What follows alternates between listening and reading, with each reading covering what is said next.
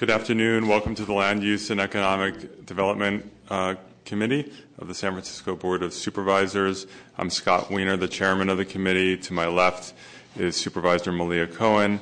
Our committee vice chair, uh, Supervisor Jane Kim, will be joining us shortly. Our clerk is Andrea Ausberry. And I want to thank uh, SFG TV for broadcasting today's hearing, uh, specifically Jonathan Gomwalk and Jesse Larson. Uh, Madam Clerk, are there any announcements? Yes, please silence all all electronic devices, completed speaker cards, and copies of any documents to be included in part of the file should be submitted to the clerk. Items acted upon today will appear on November 18, 2014, Board of Supervisors agenda unless otherwise stated. Thank you. Uh, please call item number one. Item number one is an ordinance amending the administrative code to provide a streetlight policy. Uh, thank you, and uh, uh, I'm the lead author of item number one. Uh, I want to thank Supervisor Cohen as well as Supervisor Breed for co-sponsoring uh, this item. Uh, and this is legislation to reform and improve San Francisco's approach to streetlights. and to make sure that we are that we have a a, a high quality streetlight system that works for all users, including pedestrians, and that's consistent with our Better Streets plan. Uh, streetlights and the level of lighting on our streets and sidewalks have a direct impact on the lives of everyone in the city. Uh, they enhance public safety and neighborhood quality of life, uh, and they support nighttime activities. Unfortunately, our streetlight system is failing. San Francisco's existing streetlights are old they were installed in an era when our streets were envisioned more or less as freeways, and they have uh, tens of millions of dollars of deferred maintenance. Uh, my office, and I'm sure every other office at the Board of Supervisors, frequently receives calls and emails from constituents concerned over a lack of lighting in a particular area or a street light that's been burned out for an excessive period of time or that keeps going out even after being fixed. Uh, a well-maintained streetlight system is key for the safety of our neighborhoods. But unfortunately, we do not have a proactive program in place to modernize or upgrade our streetlight system. Uh, one of the challenges for the public is uh, even knowing which agency owns and is responsible for a particular streetlight, whether it's the San Francisco Public Utilities Commission or PG&E. Currently, about 60% of our streetlights are maintained by the PUC and about 40% by PG&E. Uh, over the last three years, I've held two oversight hearings on streetlights, which are the genesis of the legislation before us today. And one of the main issues we identified was inconsistent maintenance practices between the PUC and PG&E, and the challenges that our residents often have uh, in trying to figure out who to call when a light needs service. Indeed, we've even seen challenges uh, within the city in terms of knowing whether a streetlight is the PUC's responsibility or, PG&E's, and sometimes it's taken time just to work that out. Uh, last year, as an example, a streetlight on Guerrero Street in my district uh, fell over into the middle of the street. Luckily, no one was injured. Uh, when the SFPUC investigated the rest of the corridor from Market Street to Cesar Chavez, the agency found that all of the poles were so heavily corroded that they were all in imminent danger of falling over. Fortunately, those poles were all replaced, but frankly, it never should have gotten to that point. Uh, unfortunately, when those lights were in fact uh, replaced, uh, they were replaced without uh, making them uh, uh, pedestrian grade so that they would light sidewalks, not just streets and they were not replaced with LED technology. This is an example of a major missed opportunity. We should be upgrading to LED to save energy and to increase lighting levels, and we should be providing pedestrian level lighting and not just focus on, on lighting streets. We're a walking city, but we don't acknowledge this when it comes to streetlights. The city's response to streetlight issues has been piecemeal and reactive. Uh, we have not allocated the necessary resources to think longer term about how do we bring this system into a state of good repair and into the 21st century. Earlier this year, I worked closely with the Mayor's Office and the Public Utilities Commission to identify $9 million in new funds to help deal with some of the deferred maintenance issues for the PUC's streetlights. Before then, the PUC had budgeted less than $400,000 per year for citywide uh, maintenance needs of uh, more than 20,000 streetlights. I want to thank the mayor and the PUC for their commitment to at least begin us on a path to resolving uh, this important issue. Today's legislation will create a policy framework for how the city approaches its streetlight system. It is a vision and a framework that we can all work within when making budget decisions and other decisions about design.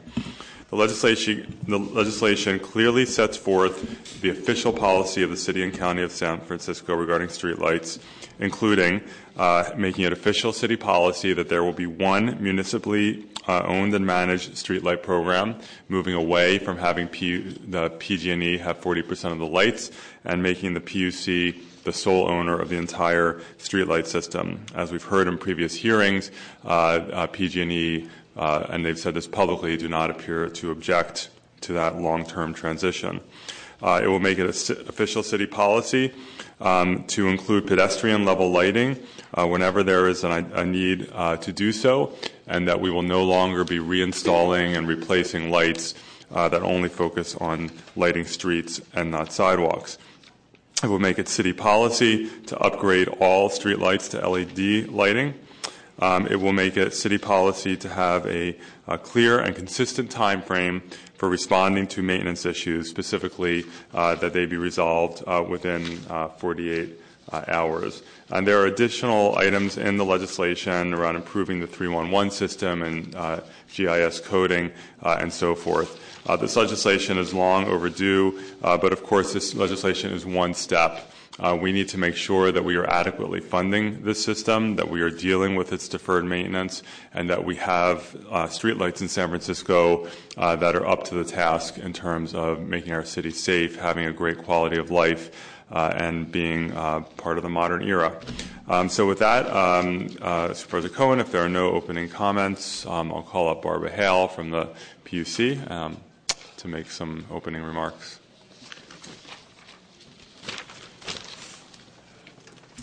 Thank you, Supervisor Wiener. Barbara Hale, Assistant General Manager for Power at the SFPUC.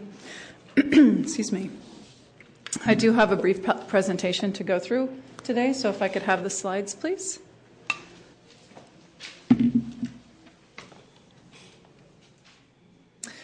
Similar to other presentations I've made uh, as you've uh, been investigating the streetlight issues in San Francisco, Supervisor, I'll be talking about ownership, our service and performance goals, and um, what our uh, maintenance and capital improvement plans are. As you already mentioned, streetlight ownership is quite diverse here in San Francisco. The 40 60 split you mentioned um, is reflected here. Uh, but there's also other owners uh, between the state, state agencies, federal agencies, and city departments. That ownership broken out by district uh, is shown here on this slide, with San Francisco's ownership being reflected in the shades of blue and green, and PG&E's ownership in excuse me blue and gray, and PG&E's ownership in the in the green colors with the darker blue areas, two, three, five, and districts two, three, five, and six being where about 95% of the ownership of the lighting is San Francisco's, and in particular the PUCs. Uh, with the change in daylight savings, we um, were. Supervisor Cohen? Excuse me? Excuse me, I just have a question. Maybe you can just bring me back um, historically. How did we have the city um, light ownership split between uh, the PUC and a, and a, utility company. How did that? How do we get to where we are today? So it's it's really just history and the way the environment was built out. Um, the San Francisco PUC didn't exist when some of the lighting was originally installed. Uh, in downtown San Francisco. In fact, some of the lighting when it was originally installed was gas lamp lighting, and it was PG&E's predecessor company that owned those lights. When they were converted to electricity, PG&E continued to own them. Uh, other lights are located on PG&E's wood poles, uh, and those uh, wood poles hold a number of utility companies' um, assets. Uh, and historically, the streetlights that are attached to PG&E's wood poles have been owned by PG&E. Mm-hmm. So it's really sort of how the city evolved and grew. And so over time, um, I think the PUC has acquired more of, of PG&E's assets just just just naturally through? Yes, in, in part because of the undergrounding program. As, um, as the utilities that used to be above ground, mounted on poles, were converted to underground services, um, the streetlight service is then assumed by the city and by the, by the PUC in particular. So in neighborhoods where the utility um, facilities you know, uh, telecommunications and um, electricity are underground, those lights are oftentimes owned by the city because when undergrounding occurred, we assumed ownership of them. Thank you. And can you uh, refresh my memory as well as listeners' memory? When, what parts of the city have the undergrounding? Um, has the technology underground the wires? Um, so largely in districts two, three, five, six, uh, parts of nine you know, District 10, your district is primarily above ground still, Right. and wood, pole, wood pole mounted utilities. and Although there are there are above ground facilities throughout the city. so not now, but at a, at a later date, love to have the conversation with you because there's a growing desire to get um, power underground um, with, within District 10. Yes, Please continue with your presentation. thank you. Thank you. With uh, daylight savings ending, uh, we'll see folks' uh, awareness of streetlights and their their sense of safety on the streets. Um, you know that awareness will be um, greater. We typically receive more calls about streetlight outages uh, with the turn of the calendar and the and the change in the daylight savings. Um, it's I just take a moment to refresh folks' recollection on what to do when you want to report a streetlight outage. Residents may dial 311, and the uh, 311 uh, staff manage a tracking system and convey the information to both ourselves at the SFPUC and to PG&E. We also have a PUC developed streetlight app that's um, accessible through Android or iPhone devices. Uh, when you're standing there on the street and notice a, a street light that's flickering or, or not operating at all, uh, the smartphone will GIS locate where you are, and you can easily send a note in through the, S, the Streetlights SF app. You can download the app from an app store or from the PUC's website. It's available either way. Uh, and that gets to what do we do with that information? Well, for the streetlights that we own, we have performance goals that are uh, displayed here on this slide. If it's a, a simple pole knockdown or um, a burnt out light, you can see that within 24 to 48 hours, we've made conditions safe and um, corrected the flickering or, or burnt out lamp. Uh, to the extent the repairs needed are more extensive, uh, you know, a pole being complete knock, completely knocked down, wires exposed, that can take more time. Uh, but our goal is to restore service within that 48 hours for, for simple, um, uh, simple repairs. We were successful in this last cycle um, at the California PUC arguing for service levels to be imposed on PG&E with respect to streetlights. PG&E went to the California PUC and, asked for uh, an increase in the amount of revenue they get for operating and maintaining the streetlights they own. The, um, uh, California PUC granted that request. We said that we felt it was important to have service performance levels associated with those payments, and the California PUC agreed. So PG&E is now required to produce a formal written, formal written performance goals. Uh, the goals that they have proposed are not as um, strong or as rapid for um, simple outages as the CPUC, excuse me, as the SFPUC has imposed on ourselves. But we are very happy that they now have performance goals that their regulator has said they will be held to. Uh, and we will be able to uh, request reports from them on an annual basis to know how they are doing. We won't have to wait for that three year California PUC general rate case cycle to find out what's going on with um, streetlight performance. Ms. House, just um, backing up. Uh, so even though PG&E owns 40% of the streetlights, the PUC actually pays PG&E to maintain those streetlights. Is that right? That, that's correct. Under the um, regulatory structure that PG&E operates in, the California PUC has a tariff for that cities like ours pay for PG&E's operation and maintenance of the streetlights.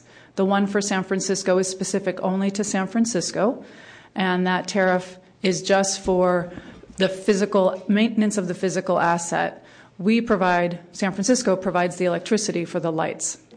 For PG&E's lights. Correct, for the lights that we operate as well as for the lights that PG&E operates. But when PG&E goes out to maintain or to repair, to take care of the system, uh, it then uh, charges the PUC to be reimbursed for that work, we're, we're charged a monthly fee per light. right? Um, they don't have to touch a light to charge us.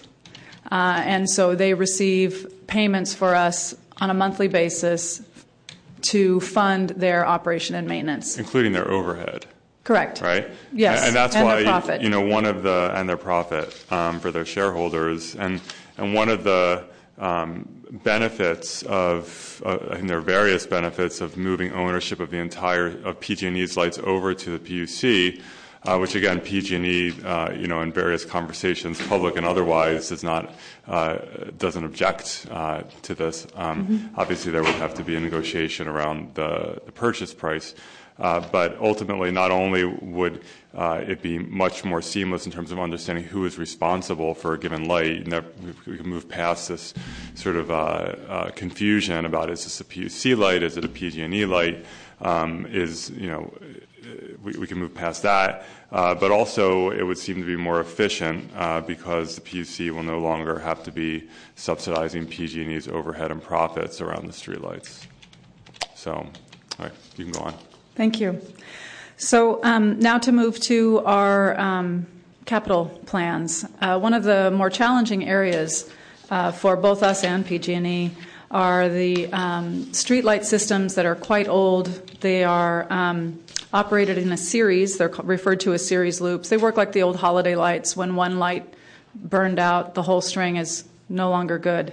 That's the same situation with some of the streetlights in San Francisco. We have eight series loops that um, the city owns.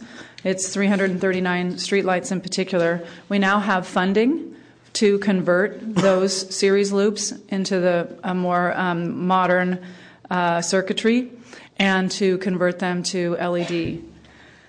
PG&E's series loops conversion has also been funded through their last general rate case, and um, with our urging in that general rate case, uh, the CPUC is requiring PD, PG&E to track the spending and to, to um, keep the the project on the projects on on track, and um, you know the good work that that the SFPUC together with City Attorney did at the CPUC on these issues um, really goes to the good work of Jonathan Cherry, Michael Hyams from the SFPUC, and um, Austin Yang from the City Attorney's Office. So I just want to give them a little shout out.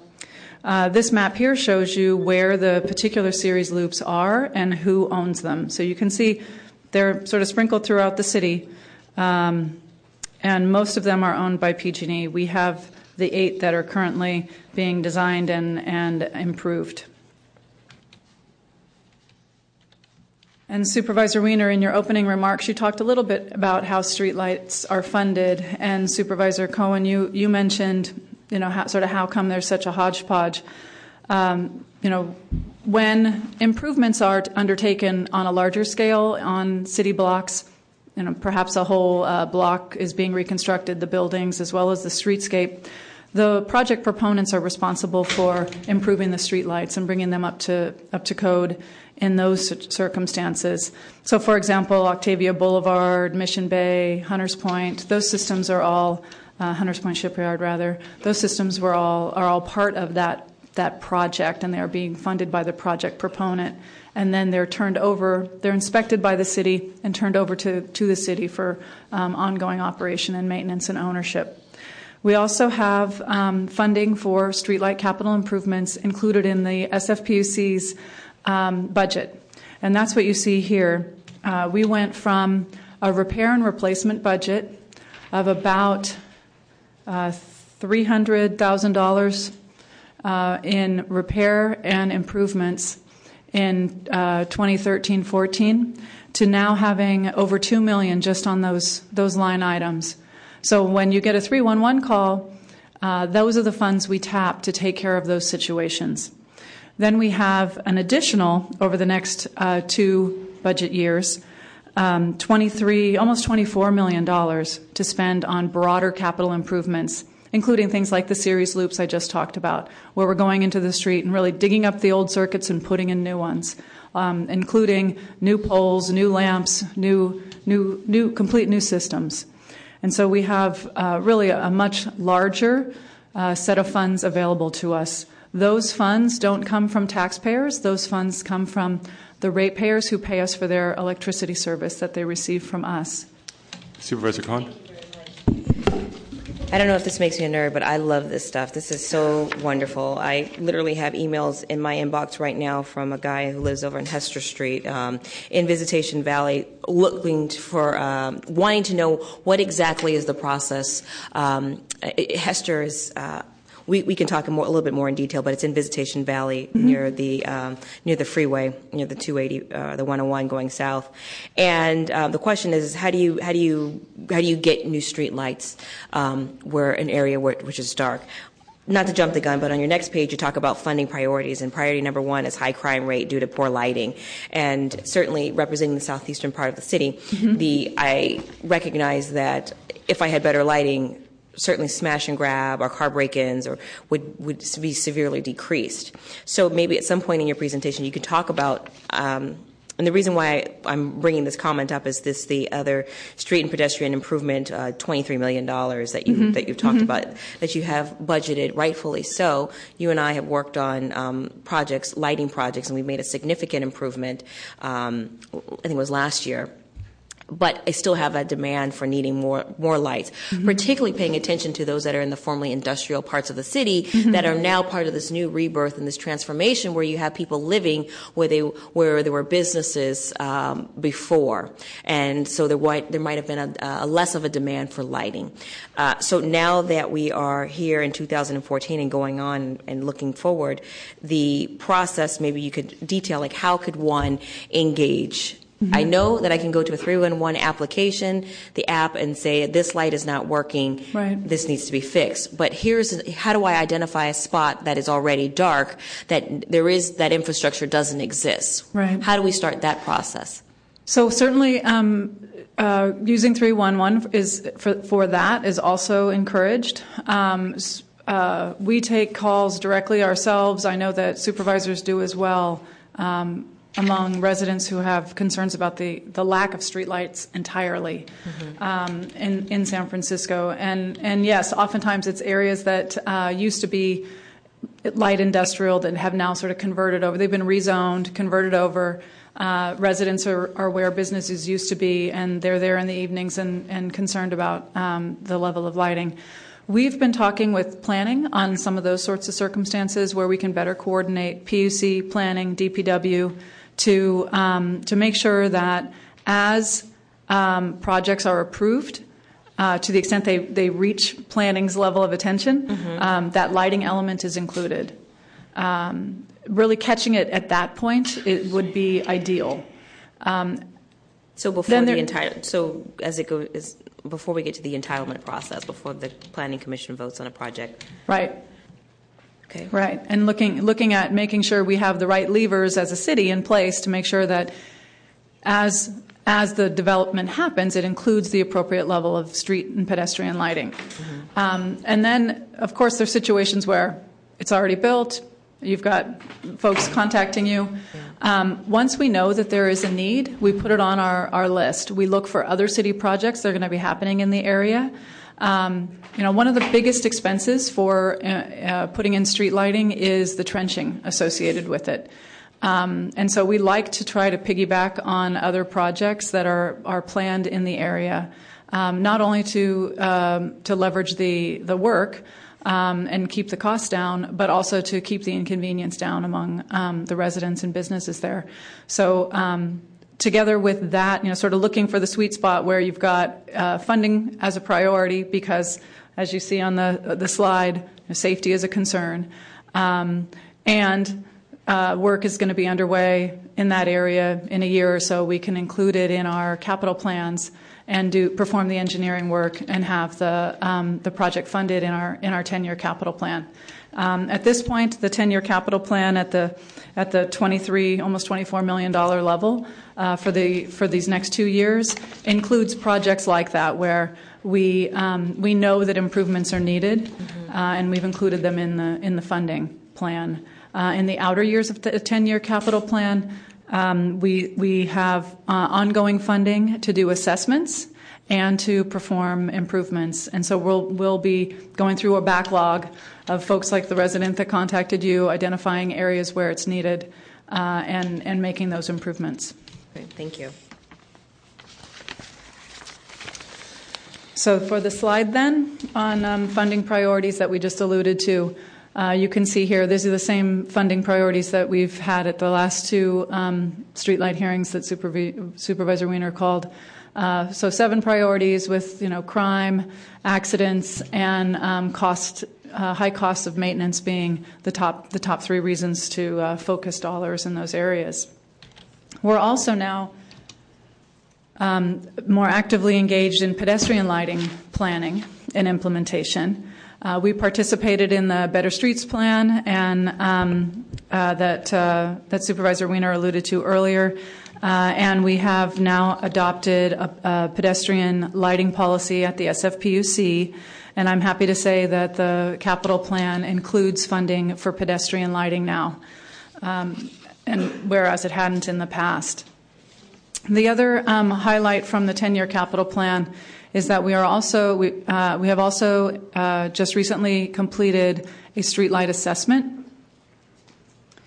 that assessment uses a sample to um, uh, project what our uh, capital needs will be and has estimated a 1.5 to a, little over 5 million uh, needed to address urgent repairs on the streetlight system, like um, you alluded to, Supervisor Wiener, the Guerrero Street corridor, which has already been fixed, but we know it's not it's not the only area that is in urgent need of repair.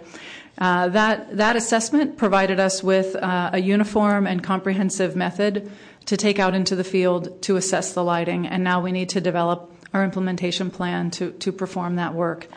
Uh, the capital funds the capital plan funds ongoing implementation of that assessment effort, and we'll have a much better um, uh, picture of the assets themselves than we presently do. We're, we're ahead of, of PG&E in that we have all of our streetlights mapped. We know what we own and we know where it is. Uh, we don't have a good sense of the condition of every element of the streetlight system, and that's what this assessment um, uh, item on our capital plan will fund: is that more careful assessment. So, uh, from I mean, just taking off of that, basing mm-hmm. my comments off of that statement you just made, that's nice for the PUC owned um, asset, but in my district where 95% of it is owned by PG&E, that's not comforting. So I have a I, my problem and mm-hmm. frustration really lies with the unresponsiveness that this the utility company really has been to ratepayers. I mean, largely absent. Mm-hmm. I mean, everything from tennis shoes along a, a, on a on a on overhead wire to people, you know, the company pointing the finger to PUC, no one no one taking the ownership of it. This information is helpful in the sense that it maps out exactly. I know so at least for 95% of my problems, PG&E is the sole source uh, or the the remedy to solving solving these challenges. Mm-hmm. So I'm interested in helping the city become owners of 95% of my um, my light poles. How, how do I help you with that process? Well, um, so a couple thoughts on that. That's a tough question. Well, this will make it official city policy to for that to happen, which is step one. Um, and I know that there are, you know, going to be issues in terms of the valuation of PG&E's uh, streetlights. I tend to think that given the deferred maintenance, uh, they're probably not worth as much as PG&E might think they're worth. But uh, Ms. Hale. So on, on the issue of you know where you began, supervisor, was with the concern about the level of service, right. and I'm I'm hopeful that we're going to make some headway on that, given the success we had um, asking the California PUC to require PG&E to have performance levels, to have performance goals, and to report their their, um, their uh, maintenance activities on an annual basis. So I'm hopeful that will help. Of course, that doesn't that doesn't get to the ownership issue, but at the end of the day. I, I, I suspect people wouldn't be as concerned about the ownership issue if the level of service were at the level that you wanted. Right. Um, uh, in terms of ownership, um, you know, PG&E has has sold streetlights to other cities. Uh, the process for that is uh, typically a negotiation with the between the city and the utility, um, a uh, proceeding at the California PUC, um, because from the regulator's perspective, the owner of that asset is PG&E's ratepayers. And so, what the regulator wants to do is make sure that PG&E's ratepayers get appropriate value for that asset. Um, so, it's the CPUC, the California PUC, that ultimately um, uh, decides whether the price that PG&E and the city have negotiated is appropriate, uh, and then that transaction can be authorized at the state level. Uh, so it is it, it is. Um, sort of a road that's been traveled, if you will, by other cities, and we could pursue it. Uh, for the situation uh, in District 10, where most of the street lights are on PG&E owned poles, there are some recent examples where um, PG&E has sold similar, you know, just the cross arm and the lamp and the um, uh, part of the street light, not the pole, because that's the wood utility pole. Um, so we have some ready examples of that. Uh, and when we've looked at the systems that we know PG&E owns, we've tried to estimate what it would cost the city to completely replace those systems. You know, were PG&E not here to com- completely replace those systems and um, to install uh, LED system in its place, and we estimate that would cost us between 62 and 115 million. That's just a rough estimate. So it's it's not a insignificant endeavor, and then we would be responsible for bringing those systems up to uh, our our level of service expectations, and would need to uh, look at what the operation and maintenance costs would be for us to to assume those responsibilities. Uh, I have another quick question. Um, I think about, I think it's been over a little over a year. I heard um, the general manager of the PUC speaking about a grid pilot program, putting um, certain. Well, ultimately, the goal is to have all of the lights in San Francisco on a grid. So when a light burns out or is broken, mm-hmm. it pops up on the grid, and we're able to more efficiently and effectively go in and correct the program. Yeah. Where is what is the status of this pilot program? Yeah, so we completed our pilot. Uh, we had, I think, five or six different um, participants with systems located throughout the city that were operating a handful of lights um, remotely, able to know when the light was fully on, off, flickering, you know, what the conditions were in the field from a desktop or from a mobile device. Um, so we would we wouldn't under this situation need to rely on on someone to notice and then take action because um, it is a two-step process. I think a lot of people notice when something's wrong, but not everybody takes, takes action. Um, and so this would this would eliminate that those two steps uh, we would know, we'd get a report every morning on what lights were working, what lights weren't, and we'd be able to roll trucks and, and make, take corrective action.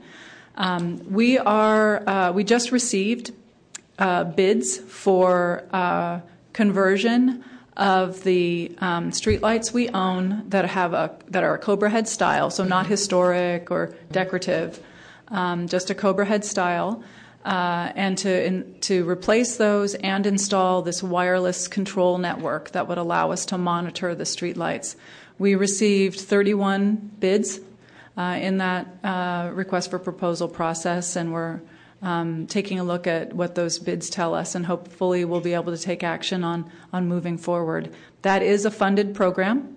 It was funded in prior a prior um, uh, capital plan year.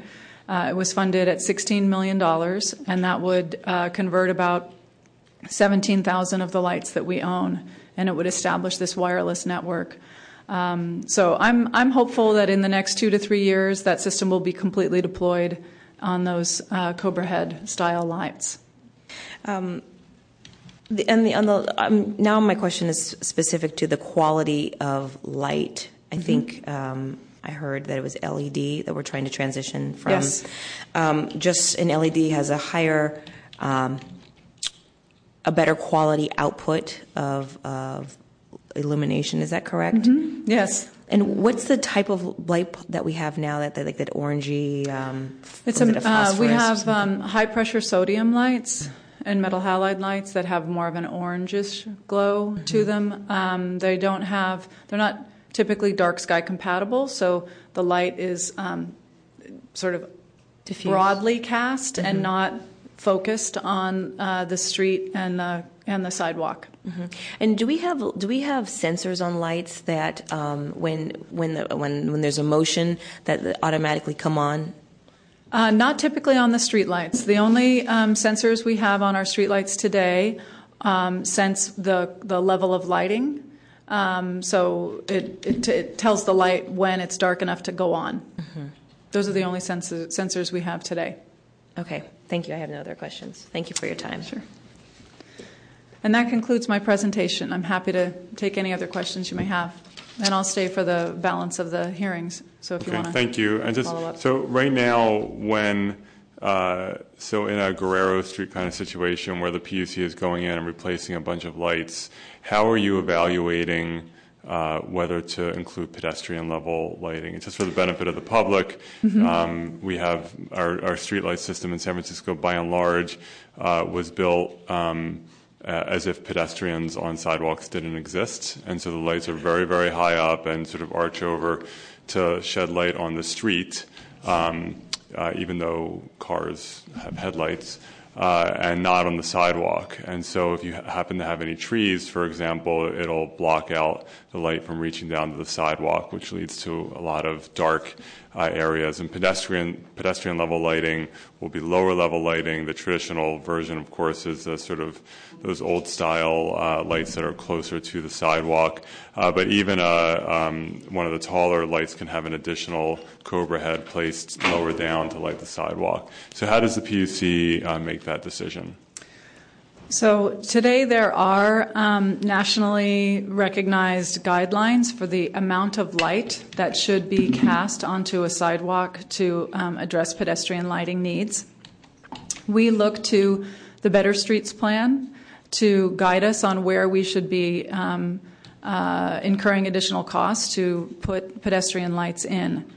Um, we are evaluating all of the uh, streetlight improvement projects for the level of lighting that would hit the, the sidewalk as well as the street.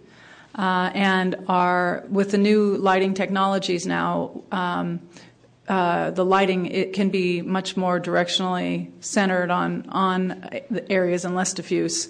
Um, so we're seeing uh, we're including that in the in as a basic engineering step on all the lighting that we all the lighting improvements that we're engineering.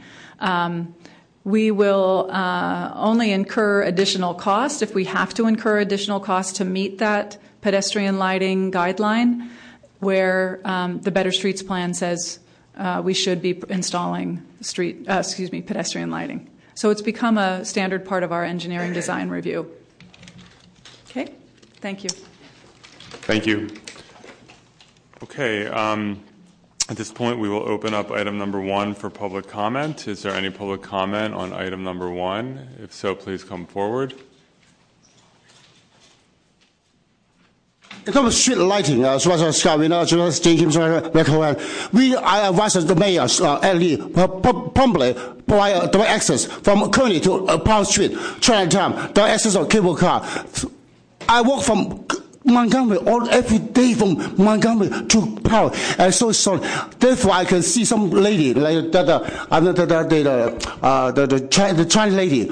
Because he, I, I suppose he must have uh, all from Kearny upon the Sacramento and uh, uh, Stockton, and then uh, he's so exhausted, the spiritual totally uh, uh, broke up. Therefore, he got an accident. So, uh, I, I can't think about it. Is there any additional public comment on item number one? Seeing none, public comment is closed. Okay, uh, colleagues, I do have one minor uh, uh, typographical amendment.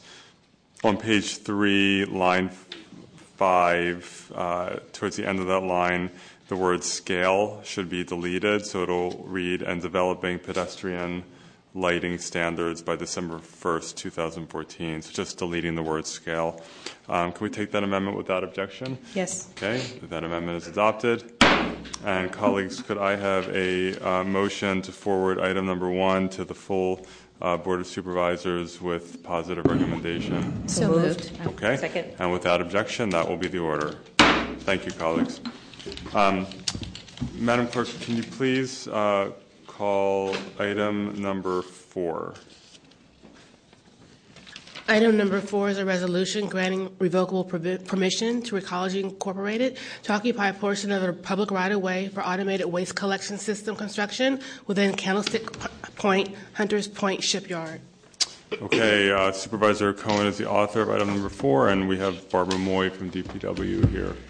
Thank you very much. Hi, everyone. It's nice to see you. Um, colleagues, thanks for hearing this item. I will definitely keep my remarks very brief. This item relates to the approved infrastructure designs um, for the redevelopment of the Hunters Point Shipyard and Candlestick Point.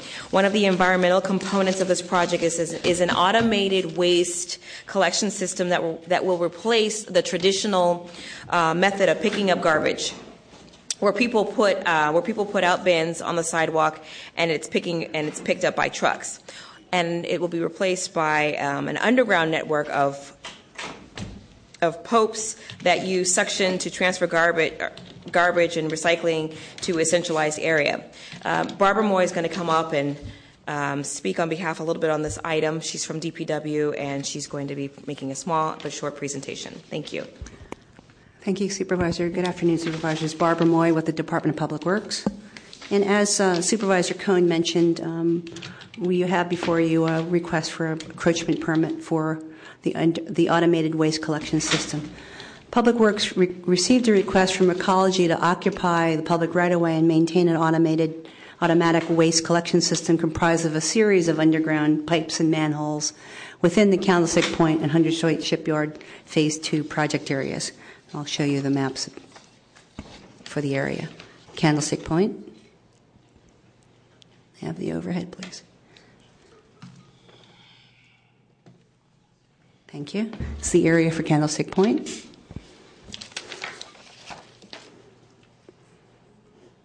And the area for Hunters Point Shipyard.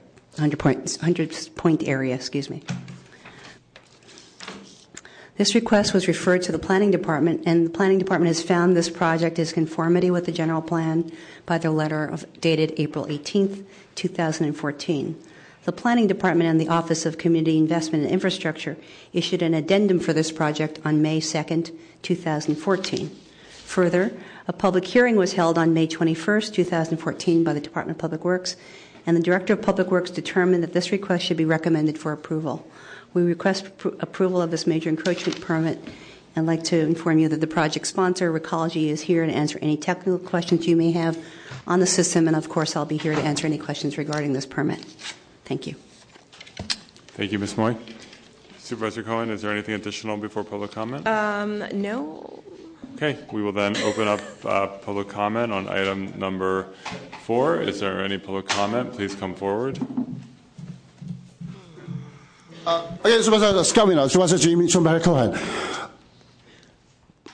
A couple of days ago, I was in San Francisco. I was driving from uh, Elsville all the way to uh, Japan Center. In between of uh, actually uh, Van Ness and uh, Market, I saw lots of uh, young, young, young, uh, young Caucasian men uh, was fist fighting each other. So uh, I can I can tell for them to be so. It's sort of a superior. It's about a peer uh, peer uh, competition, a peer uh, superior uh, way to handle like fist fighting one another. However, I think uh, I mean, uh, actually, uh, this war, we, we don't achieve target so, I mean, in terms of being noble, wealthy, or um, uh, powerful, because we exist for the purpose of just uh, a good friendship with people, uh, daily practice of everything, and uh, how to handle people and treat people every day in life. It's not necessarily to be, I mean, a job position, being difficult, all, sometimes charging falsification, everything. Uh, so I think to these young kids, you know, they, they may not know have a leader, you know, a whole uh, leader in the society to uh, make them uh, more uh, lead a way, uh, academical, uh, acad- academic uh, school of uh, like systematic order of good behavior.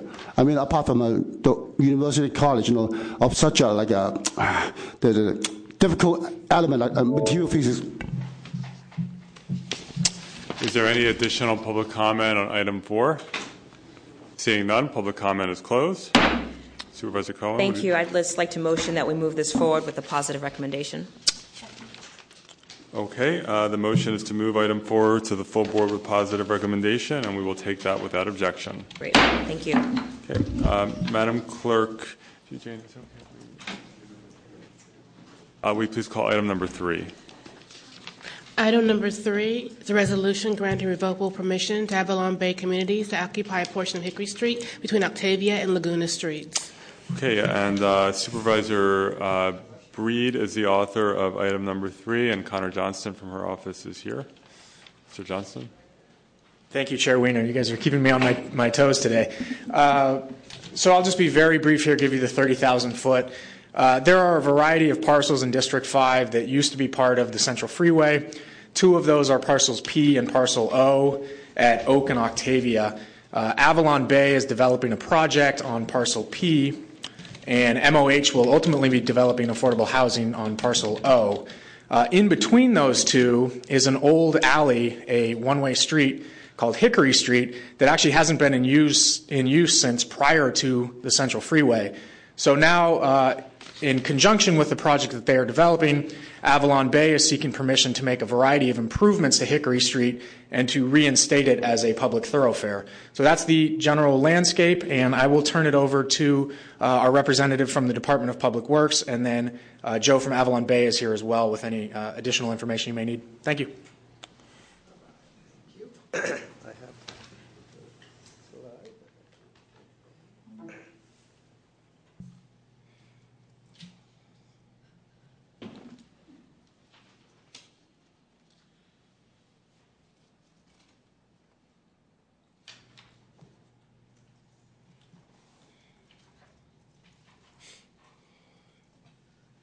Okay, thank you. Uh, good afternoon, Board of Supervisor. My name is Brahane, and I'm with Public Works San Francisco, uh, Street Use and Mapping.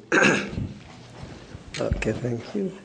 Uh, this Hickory is a major encroachment that uh, our office received from uh, the developer, Avalon uh, Bay Communities. it's, it's a part of a bigger project which includes a if I can go to the next one. Yeah, and Hickory actually is also known as Octavia. Uh, the addresses are uh, 305, 325, and 323 Octavia Street, which uh, I can have. The, the project itself is a, a five story building, uh, has 182 units residential and uh, retail uh, with parking streets underground. The next one shows the, the lot with yellow is the actual lot where the building is built, and the major encroachment is on Hickory between Octavia and Laguna Street. uh, initially, Octavia uh, was not it was undeveloped. Uh, part of it was just up to the lot 1A was uh, drivable.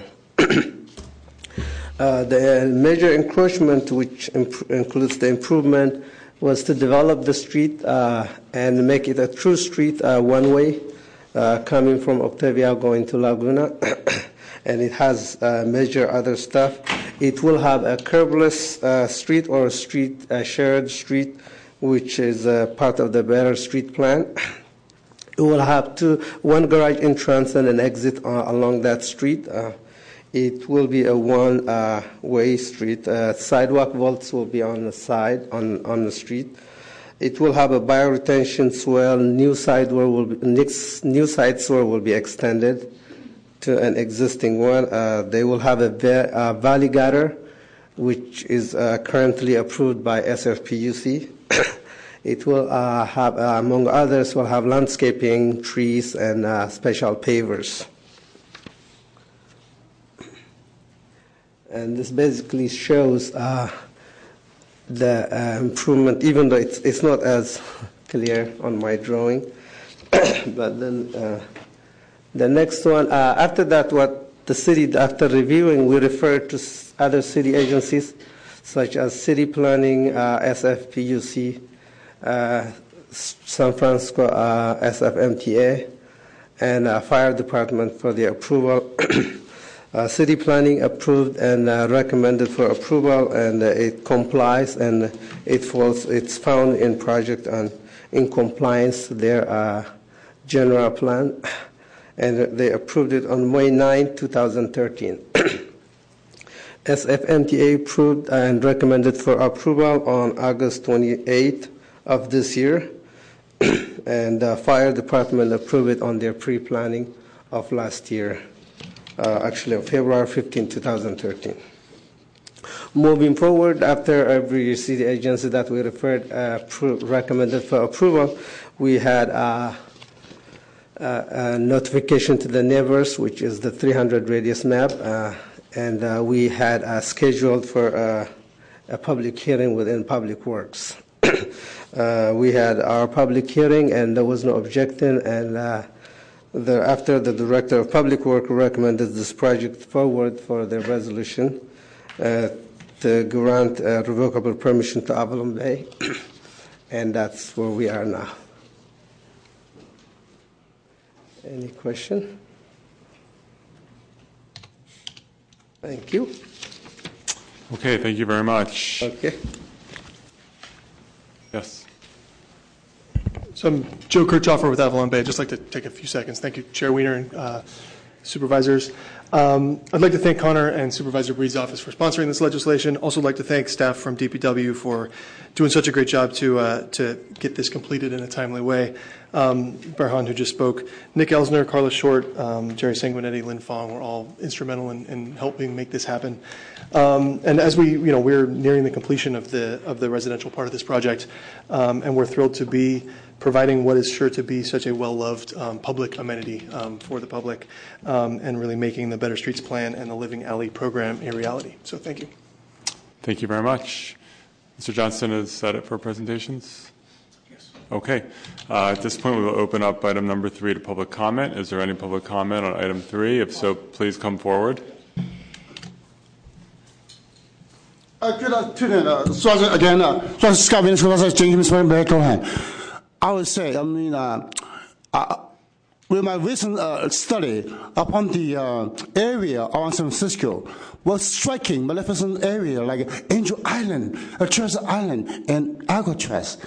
I would say, although I, am I'm just a low, low image person, I'm not a, a prisoner of Alcatraz Island. I'm not a hostage of uh, Island. I'm not a slave to Angel Island because uh, we as men, we have to be uh, like more open minded about everything in uh, the world society, everything we see. So everything about all those. Uh, uh about us, it's just a, a, thing for us to uh, appreciate, uh, uh, joyfulness to stay around, to project our heaven destiny uh, upon the, the diversified pathway of a full quarter of the land uh, with a common objective.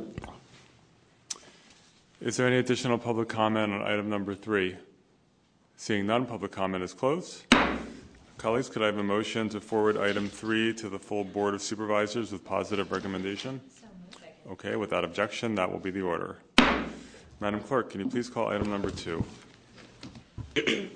Item number two is a hearing requesting presentations from various departments regarding the Don't Block the Box traffic congestion program. Okay, Supervisor Kim uh, I've requested this hearing. Thank you, Chair Wiener, um, and thank you all for being here today um, for this hearing. Um, as many of you know, um, because I talk about this issue so much, um, pedestrian safety is a very important issue um, for our office, and especially for the district that we represent, which includes the South of Market and the Tenderloin neighborhoods because of the close proximity of the neighborhoods um, to our freeways and um, entrances and exits to a variety of different neighborhoods, and of course, employment centers, um, the um, South of Market area, Tenderloin, in particular Easton Soma, South Beach, and Rincon Hill, in particular have historically ex- experienced an intense amount of gridlock as a condition of their close proximity. This was exacerbated, of course, um, when we opened our Giants Stadium um, in 2000 to begin hosting um, our our our World Series team um, and baseball season, um, and continues to be as we continue to grow this part of San Francisco, one of the most dense areas of San Francisco. In San Francisco uh, Community Transportation Authority's recent 2010 SOMA circulation study, they projected that there would be total gridlock in the south of Market by 2035 unless the city was able to reduce traffic volumes by at least 26 percent. We're already seeing that today as um, as jobs and housing continue to grow in our neighborhoods, which is a positive thing. Um, but we want to make sure that we're continuing to work on pedestrian safety concerns um, throughout the district. In 2011, we established a District 6 pedestrian safety work group to bring together a diverse cross section of voices from the Tenderloin, South of Market, South Beach, Rincon neighborhoods to ensure a strong coalition to advocate for pedestrian safety priorities. One of the issues that we heard a lot about was about the impact of walking through our neighborhoods, particularly through the evenings or after games, um, and the experience of feeling um, intimidated by the number of cars that gridlock throughout our streets, whether it's 3rd Street, um, Townsend, King, Main and Harrison, and other intersections um, with cars that are angrily trying to get in and out um, of our neighborhoods and the experience that it has been often for pedestrians and cyclists that have to maneuver their way around cars, particularly the cars that block the box. We also know that we've lost many lives and also have injured many of our neighbors um, because we have not always been able to deal um, and manage some of the congestion stories, um, conge- congestion um, uh, outcomes very well. One of the first and most heartbreaking stories I heard were from two of our Rincon Hill residents who lost a 63 year old neighbor and friend after she was hit and killed by a careless driver in December of 2004 at the intersection of Main and Harrison. The victim was out in her neighborhood because her doctor had told her that she needed to walk more for her health. And her doctor is right. Walking is healthy. And as a city, we should be encouraging walking as a top mode of transportation in the city. And as we continue to build our office and residential buildings throughout um, our city, we have to have more people to walk because it's just not going to be a reality that people are going to be able to stay and drive in their cars, and our city is going to continue to be able to operate. We should be designing our streets so that pedestrians are prioritized above all other modes. And so these residents have decided to organize to ensure that their intersections were designed better. And they organized partic- particularly around the Main and Harrison intersection. They were told then by the Livable Streets Deputy Director of Planning that Main and Harrison was not a viable candidate for traffic calming measures, but he acknowledged that a strong traffic enforcement program needed to be implemented in that area. Ten years later, the traffic has only gotten worse, and many of us that live in the south of Market and the Tenderloin experience it on a daily basis. Harrison Street serves a four lane westbound arterial that carries more than 13,000 drivers daily, most eager to get home as quickly as possible via the Bay Bridge, the 101, and the 280. Recently, um, a resident sent me a video segment by Stanley Roberts of KRON 4, a segment of people behaving badly in September that highlighted the insane car gridlock and blatant bad behaviors of drivers frustrated with the traffic and then driving through the intersection at the yellow or red light, thereby then blocking all the traffic that's coming um, on the other angle. One of our pedestrian safety work group members even set up a camera at the Main and Harrison intersection to film all of these violations. And since 2003, three people have died at this intersection. In New York City, in the last couple of years, they have implemented a Don't Block the Box campaign by um, finding drivers who block the flow of traffic by forcing their way into the intersection with a $90 fine. Virginia Beach also posted up don't block the box signs at every um, intersection, threatening a $200 fine. 30 years ago, San Francisco had a public Don't Block the Box campaign with traffic enforcement targeted at the worst gridlocked intersection, but it has dissipated without formal commitments in place for our city agencies to continue this work. Over the last couple of years, and I want to thank SFMTA in particular, um, we've been working to create some strategies about what we can do around Don't Block the, um, don't block, block the Box. And um, SFMTA did um, initiate a pilot from July to September, of which um, whose data they're going to present um, at today's hearing. So today's hearing is really on what we can do to continue our work around this, how we can make our pilot permanent. Um, throughout intersections throughout our district, and also what we can, what other tools we may have.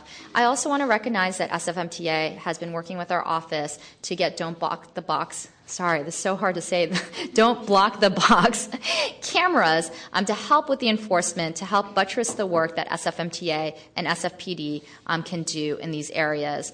We know that people will be moving slowly throughout the South of Market during certain periods of time, but we want them to at least move. And Don't Block the Box campaign will be an important um, arena for us to be able to get that moving. So um, we do have um, SFMTA here, and I want to thank and recognize Erin Miller, uh, Miller Blankenship, Peter Albert, and also their policy and planning intern Ariel Fleischer, who did the car counts and prepared the data for the pilot. And we also have Liz Brisson from SFCTA, as well as Cameron Sami, who's the enforcement manager for SFMTA Sustainable Streets Division. I also want to recognize um, SFPD. I'm not sure if they're here yet, um, but Captain Tim Obazir from Traffic Command will also be here to answer questions, um, maybe momentarily, about the pilot and also SFPD's enforcement partnership with SFMTA. So, um, unless there are more comments, I do. Uh, Supervisor Wiener, and then I'll open up to SFMTA for presentation.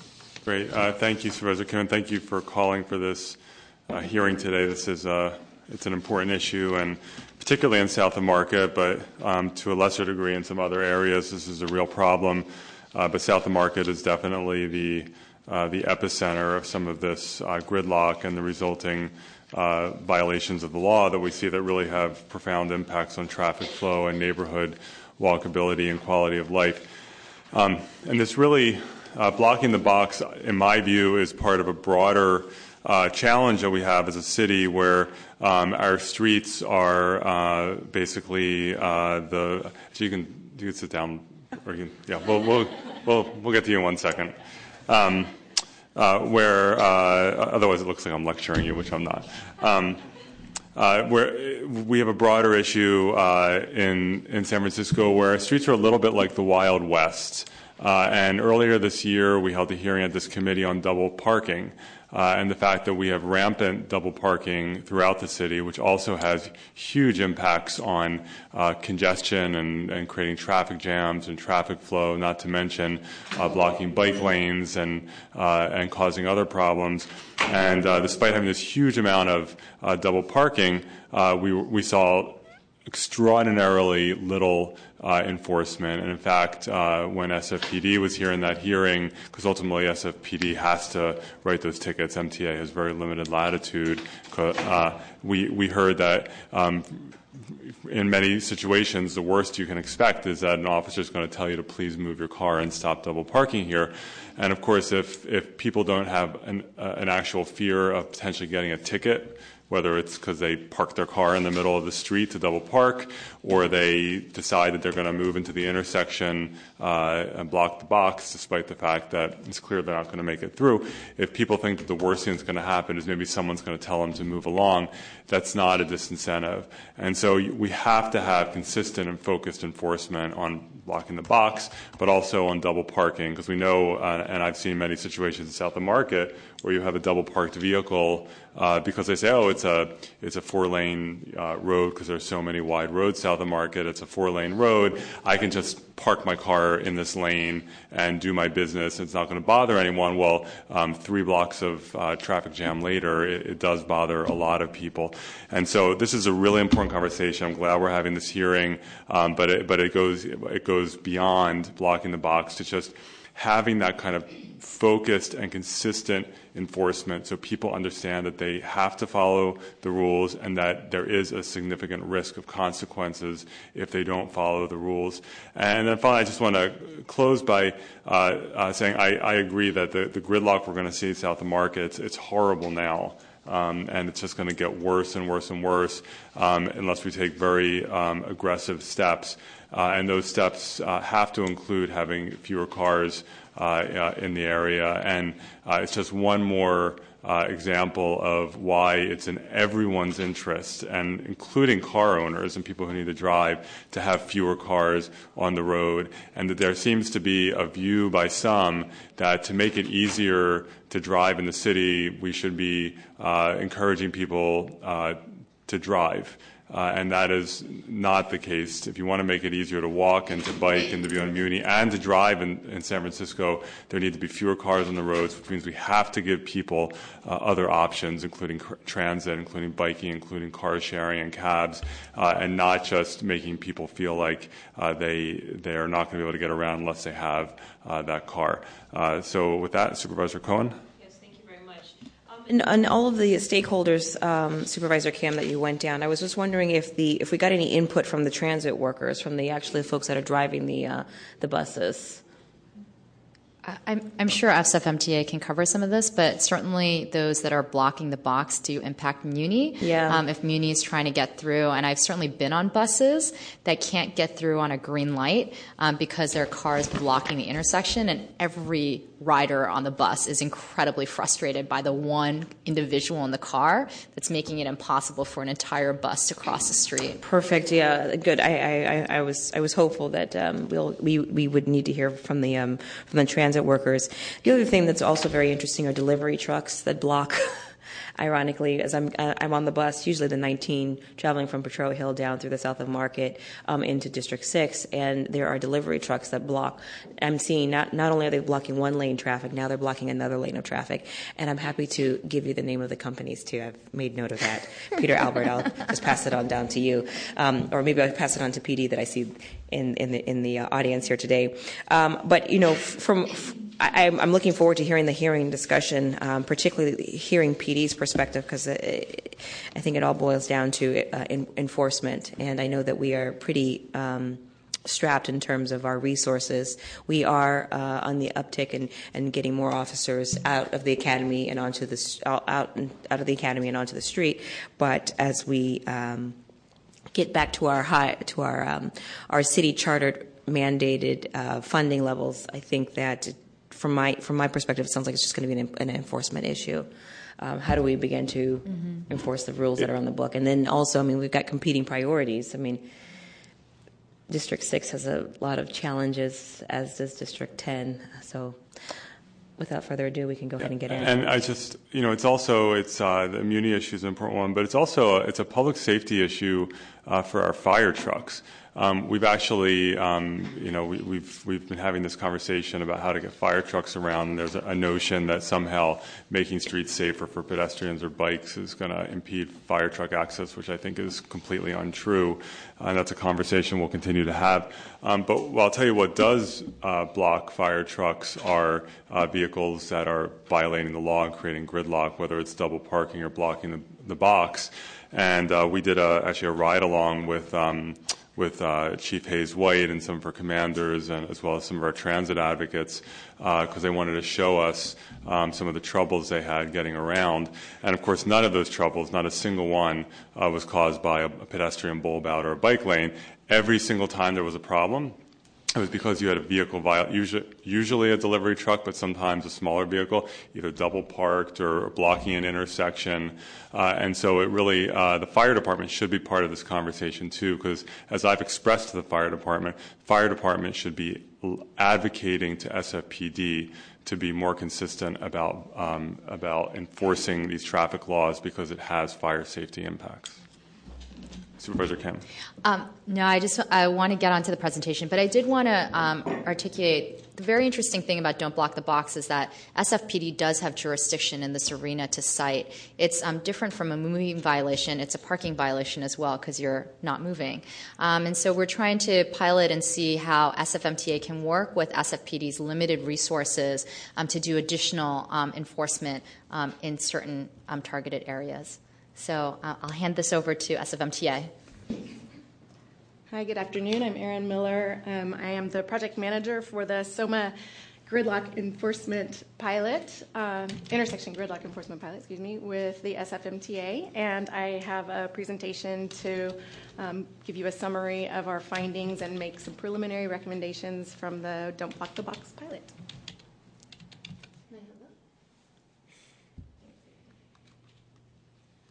So I'm going to talk about intersection blocking, but I did want to just take a moment to place this pilot in the context of the waterfront transportation assessment, which is something that we've been working on since late 2012 and um, a project that we worked very closely with the community and within our own agency, regional transportation partners, and even development sponsors to develop um, a list of transportation strategies that we believed could help both existing gaps in the transportation network as well as to serve future demand in a growing neighborhood in San Francisco. Um, what we heard really loud and clear from the community is that this, we can't wait any longer. Five years, 10 years, 15 years to see these improvements are too long. And so we took a look at these um, these strategies a little bit closer to see if we could pull some of those out to run pilots. We've been running several pilots in the in our agency, and they're uh, sort of an efficient way to get some things on the streets pretty quickly. Um, and so the idea for the Don't Block the Box enforcement pilot was born from that.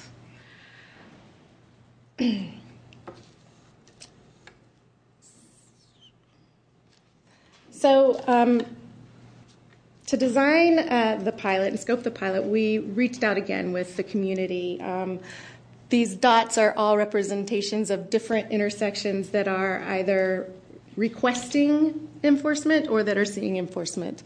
Uh, the yellow dots came from work that we did with the Warriors Transportation Subcommittee. Um, the purple dots are from a memo that was put together uh, by the uh, South Beach, Rincon Hill, Mission Bay Neighborhood Association. Um, and then the blue dots are actually locations where our PCOs are currently um, uh, using enforcement commonly in the in the PM peak. Um, the red locations are the co- the locations that, after looking at all of this together with our with our enforcement division and our trans- uh, traffic engineers, we decided would be good candidates for the, the pilot. Um, we settled on Harrison and Main and Bryant and Second Street. You talked a little bit about the residential growth around Harrison and Main, and so that's a really important thing to look at. And interestingly, our PCOs told us that uh, Second and Bryant doesn't get uh, enforcement on a regular basis, and they thought that that would be a good candidate. And if you've ever seen that intersection, you probably know why.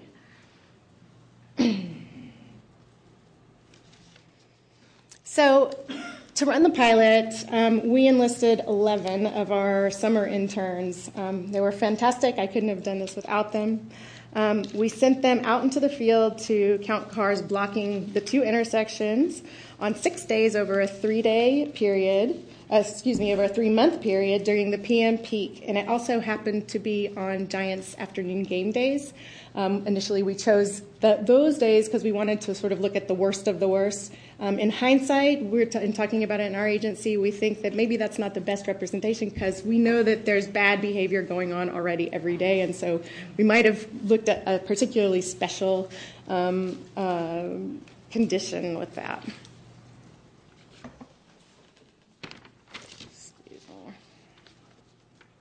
Can I ask you just a quick question? Sure. My, and this is following up on something Supervisor Kim mentioned. My understanding is so, and this is whether blocking the box or double parking. A, a parking control officer, if you have a car that's just stopped where it's not supposed to be, and so it's violating the whatever the distance is from the sidewalk, from the curb, uh, can issue a ticket. But if that car then starts moving, the PCO no longer has power to cite the vehicle, and then it's just SFPD. Um, I, I, I'm not exactly sure about that specific condition, but I will talk a little bit in a few slides about the, the um, California Vehicle Code citation and, and what that entails. Um, the police department might have a, a, better answer for some of those questions after, after the presentation. I just know we've heard from, uh, from MTA before that there is that challenge. Sure. Um, Cameron, Cameron Sammy is our enforcement manager, and he, he thinks he can answer that question for you too.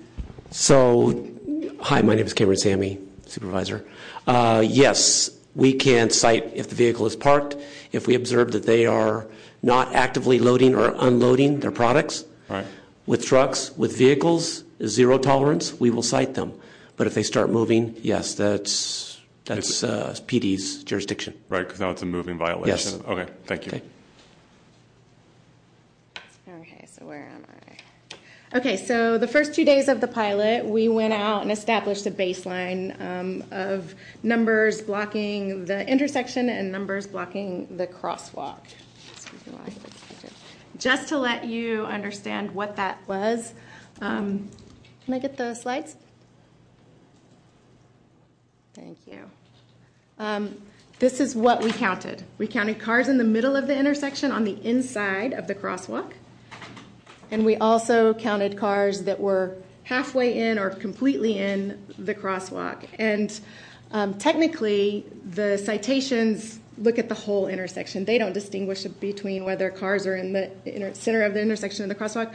We were just interested in looking at the numbers in the crosswalks because of the questions around pedestrian safety and accessibility. Days three and four of the pilot, these are the first days that we had enforcement uh, on site, they issued citations. So again, um, the citations are uh, issued under California Vehicle Code 22526. Uh, the Anti Gridlock Act of 1987 allowed uh, PCOs to issue parking citations for cars that were stopped in the crosswalk. The, there are two subcat, well, there are several subcategories of this citation, but the two that our PCOs are looking for are cars that are going through the intersection, and they, if you, they can't move into the crosswalk or the intersection unless they have enough room on the opposite side of the intersection uh, to to pull into, um, and likewise if they're turning, it's the it's the uh, citation B. Um, now, what I do understand about um, the police department in this case is that if the intersections have a sign, a don't block the intersection sign, and a vehicle um, ignores that, they can be cited, and that is a moving violation as well, and the citation fine is a little bit higher on that. And then days five and six, we had our enforcement officers out using hand signals and there were um, officers issuing citations, excuse me, as well on those days.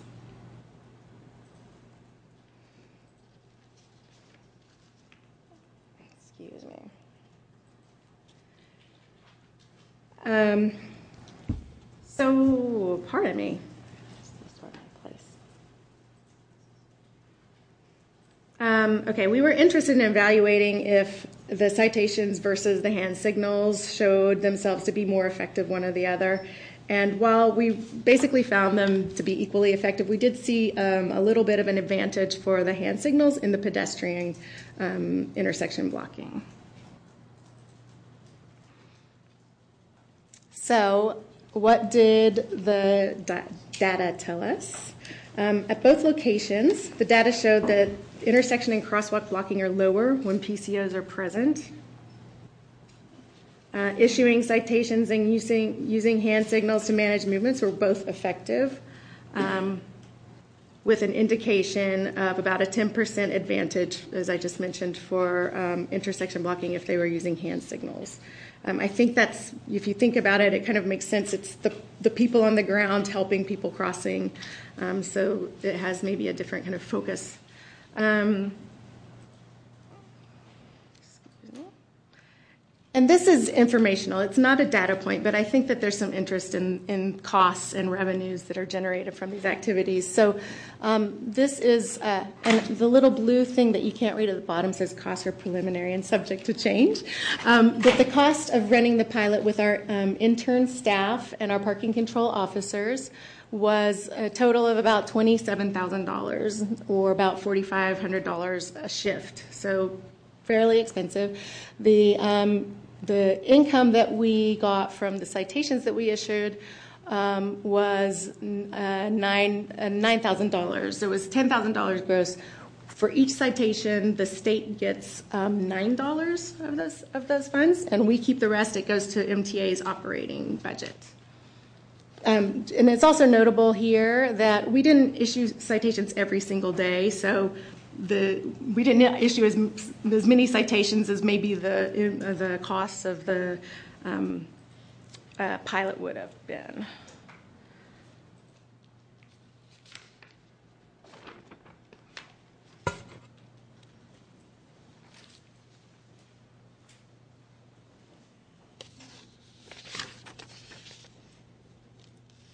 So, um, in summary, what we saw is that enforcement works. Um, the data shows intersection and crosswalk blocking are lower when PCOs are present uh, as compared to when there's no traffic enforcement. Um, it contributes to more civilized driver behavior, a safer and more secure pedestrian environment, and a better quality of life in a quickly evolving residential neighborhood. Um, anecdotally, we also know that residents in the area are very interested in seeing more enforcement. And so, in terms of quality of life, we think that this is something that, that helped, that would help them. Um, our preliminary recommendations uh, include targeted enforcement um, combined with an active uh, media cam- campaign. So you talked about a lot about enforcement for several different concerns. There are three E's that we like to talk about there's enforcement, education, and engineering. And what we know um, didn't happen with this pilot is that we didn't do any kind of education about what we were doing, and we're pretty sure that people don't know the law. So part of it is helping people understand what's legal and not. Um, and then another thing that we'll probably be looking into um, is doing a little bit of an, uh, an, engineering analysis in the area to make sure that signage is visible, that it's posted where it needs to be, that striping um, and tow-away zones are, um, working as well as they can for it. Um, Cameron? Cameron will talk a little bit more about the recommendations around enforcement. Through the chair, can I just ask a quick question about the ticket price? Um, or the ticket cost. I, I, know that there's a difference between what MTA um, penalty is and SFPD's penalty for the same um, violation. Is it um, is it set by the state, or is this something that SFMTA can set similar to its parking tickets? I'm not. I'm, I can. I can look into that, but I'm not sure of the answer. Okay. Thank you. It is a California Vehicle Code violation, so perhaps. Okay. Perhaps I can go to the state. Okay. Again, Supervisors uh, Cameron Sammy, Enforcement Manager. Um, just briefly about what we're doing today. Uh, we've, we've pretty much focused on intersections that lead to the uh, Bay Bridge access. And uh, in more recent times, in the last about year and a half, we've spent a uh, considerable amount of resources focusing on the Market Street corridor originally for the transit effectiveness project, now Muni Forward. Um, both cases, their issues are the same intersections with gridlock. And um, because these, historically, these locations have had much more, more so like Folsom Street, First, and Harrison, Folsom and Essex, on ramps. they, lead into a funnel onto the freeway and have been historically a major problem for us. So we've been out at First and Harrison for several years now. And right now, unless we need to have PCOs actively performing fixed post, we are running the, uh, the signal box right now just to keep traffic flowing so we don't have a bottleneck. And it seems to work pretty good. We do this on Thursdays and Fridays every week. We have one PCO there. And again, if we need more, whether PD requests support or Muni requests support, we will deploy a supervisor or, PCOs to locations that are needed. And depending on the circumstances, they'll either assist in fixed post, pedestrian uh, access, uh, vehicular movement, or, any combination of those. Um, again, uh, we've talked a little bit about the three E's. I think it's important that we have public awareness, education. Uh, I see and drive the city quite a bit, and I see certain lack of signage or striping that are clear to me. Public is either not aware sometimes or not clear as to what they should do or what their rights are. Resulting from the pilot, um, certainly enforcement uh, recognizes the need for increased uh, PCO support at the intersections or at key intersections. What we'd like to do is um, initially establish for the AM PM or for the PM periods. And again, we want to focus on Thursday and Fridays because historically those have been the worst days. It's not to say they are the worst, but historically. So we'd like to use or deploy a small group of PCOs for Thursdays and Fridays between the periods of 3:30 and 6:30. So whether depending on the intersection attributes, whether it's more pedestrian necessary or needed or more vehicle problems, we'll have six PCOs, three intersections, two PCOs at each intersection. Again, unless the attributes are such that we need more or less. And determine if we need additional enforcement. We can work with, and we will work with SFPD if we want to do additional, what we'll call saturations or stings uh, at, at, particular uh, intersections if we feel the need to do it. But if we could start with a small group of PCOs and move around the key intersections that we define and see if we can change behaviors. Enforce at a given intersection, maybe one day, come back to it either the next day or two days later, and just move around so that we, we mix up the predictability of what we do. Um, and I think initially, you know, we want to get some data to, to show that the, the type of enforcement that we're able to do with the staffing that we do have is effective. Any questions? Thank you. Thank you very much. Thank you. Um, thank you, Cameron. So my presentation is finished. I did want to um, also give a little. Can I can I get the slides again?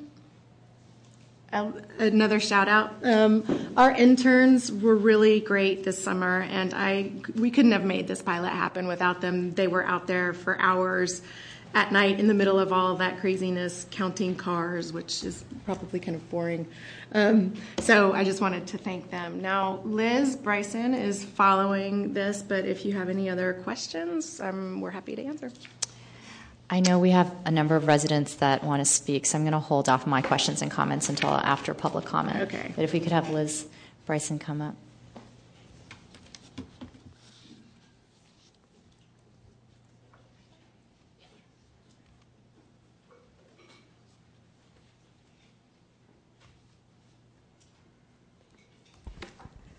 Good afternoon, supervisors. Liz Brisson with the San Francisco County Transportation Authority, and I'm here today just to try to contextualize the Don't Block the Box enforcement pilot in context of the broader set of strategies that um, we have to manage the really challenging problem of traffic congestion throughout the city, and particularly in SOMA.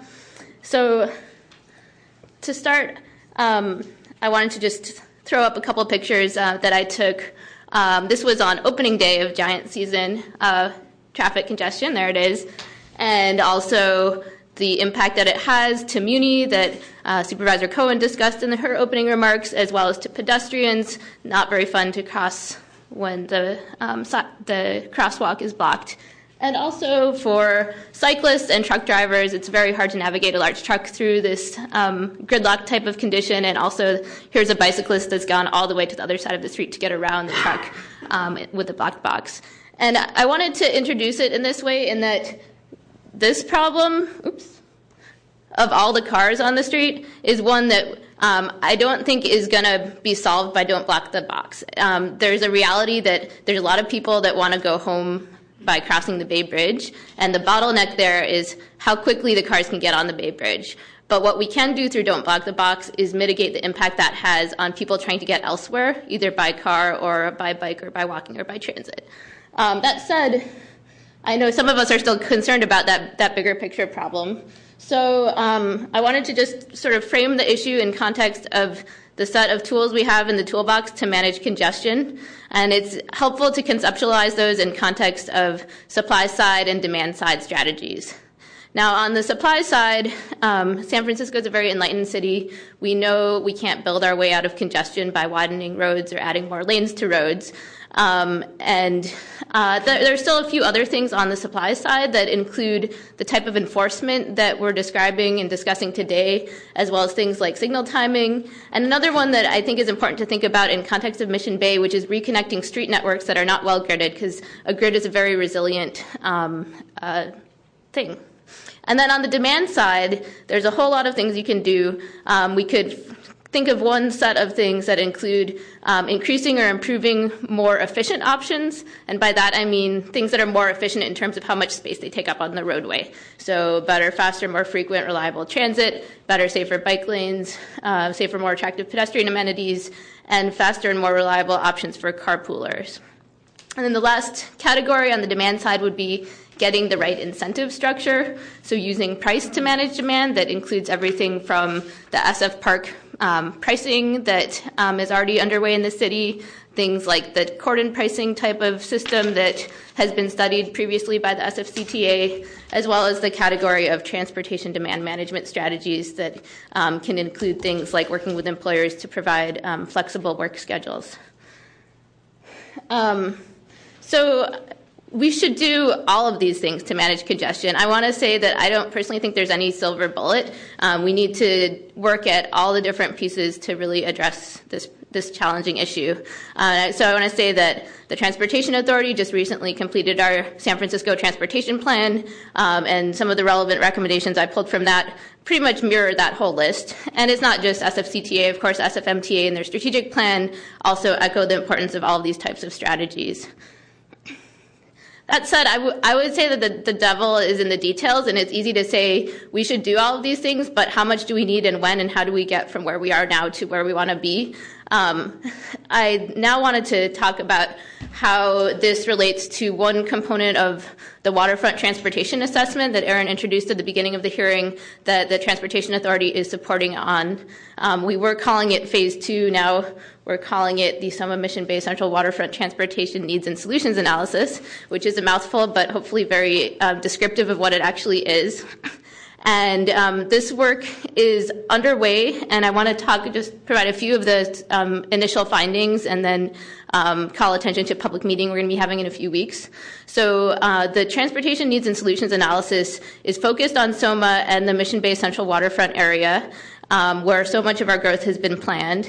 And the two key outcomes we're trying to get to around the end of the year, early next year, would be a target of peak hour trips by corridor by mode that accommodates all of the trips forecast. And two, getting at the representative scale of investment in the other modes of transportation needed to actually make that system work. Um, so, um, here are a few of the what we've learned so far, of which we'll have more to share in the coming weeks. Um, so the first point I want to make is about how much we've already approved versus what else is being considered on the land use side. Now, um, what we call the baseline would be everything that's already in the queue and is under construction right now or coming down the pike. Uh, that is much more substantial than any of the additional developments that are under discussion. I think focusing on how to make our baseline future work while also accommodating the needs that exist today on the ground um, is an important incremental step. Um, on the roadway capacity side, in the Transbay corridor, um, we're pretty much out of capacity. Um, that makes a lot of sense if you think about it. People are trying to get on the bridge. And really, um, Supervisor Kim, when your initial remarks, you mentioned the study we did a couple years ago 26% more. Our finding before was that in 20 in the future we need 26% less vehicle travel to not break the network. That's about the same as today. I learned that's a much easier way to explain that finding. Um, but then what we've now been able to do is a little bit more sophisticated analysis, thinking about not just the Transbay corridor, but other people going to and through Soma and Mission Bay. And south of the freeways in Soma, as well as the central waterfront, aren't really at capacity right now, but um, will be getting close to that in the future as some of the um, development plans move forward. We have room for about maybe 20% more growth if we keep the same supply of roadway before we end up with a problem.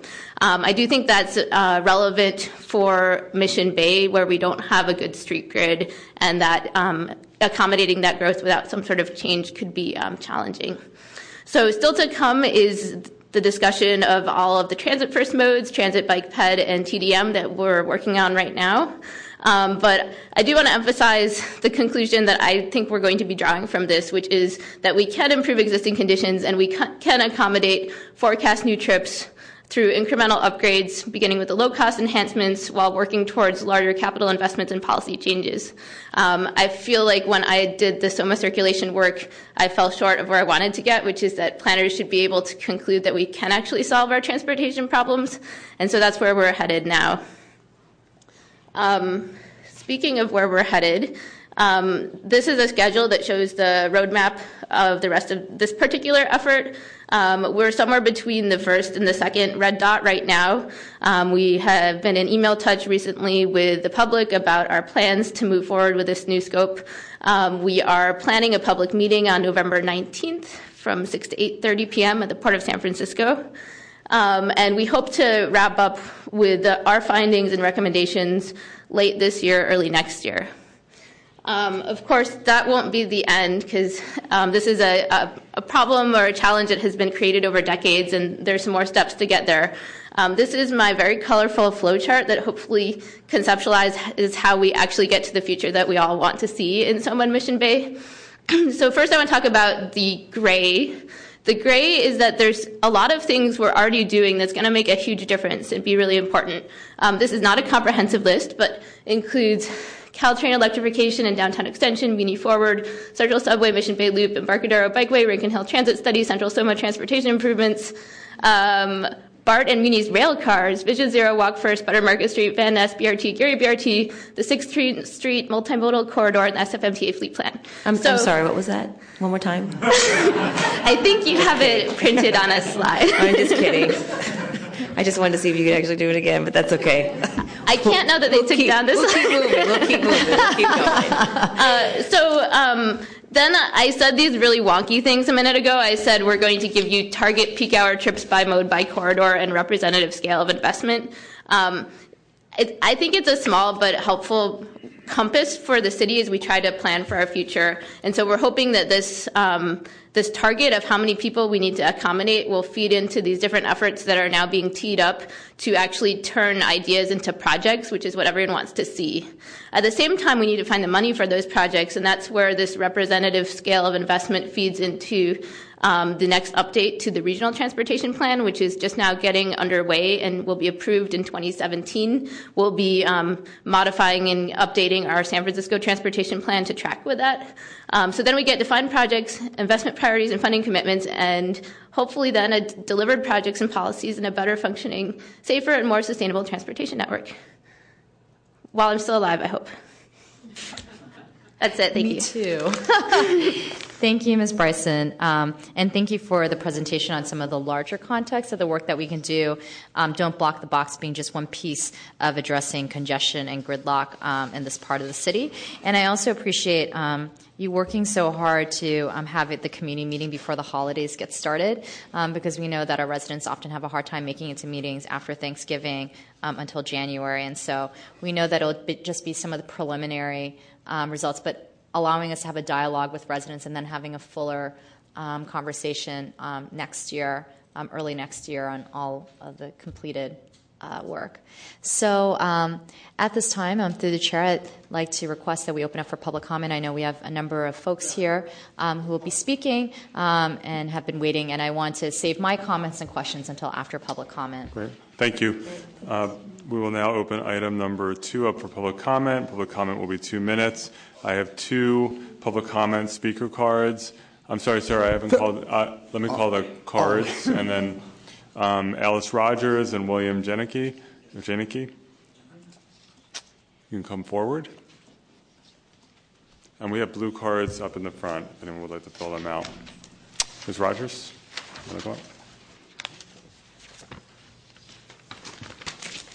Good afternoon, supervisors. Thank you so much for um, bringing this issue uh, forward. Um, I'm Alice Rogers. Um, I'm vice president of the South Beach Rincon Mission Bay Neighborhood Association. Um, I'm a 20 year resident on South Park, and I'm also a member of the D6 Pedestrian Safety um, Committee and Walk SF. Um, again, thank you, and also our city departments, uh, MTA and CTA uh, for bringing this safety and congestion issue forward. Our neighborhood association supports and has actively worked with Supervisors Kim's office and the city departments um, to see effective don't block the box policies implemented, um, and we ask you now to uh, support this measure. Our neighborhoods are the city's primary interface with re- regional transportation. Our neighborhood streets are congested, as you have heard, um, beyond capacity with commuter um, traffic funneling onto the bridge, and our health and safety is imperiled. The city is more than a decade behind in providing even baseline infrastructure that's adequate to serve our existing transportation conditions. Um, never mind the daily uh, density increases. Don't Block the Box is the first solid, proactive step the city um, stands to take to recognize and begin to um, address these conditions on the street. Our neighborhood literally walks the talk. In a recent survey, SFMTA found that 50% of us walk to work. These aren't our cars, these are commuter cars. Please manage this change. Thank you. Thank you very much. Next speaker. Supervisors, my name is Bill Janicki. I live at the uh, Metropolitan. Uh, we're a 345 unit um, um, condominium. I'm right at the epicenter of this gridlock problem on the block the box that we're talking about. Uh, geographically, we're halfway up the hill on First between Folsom and Harrison.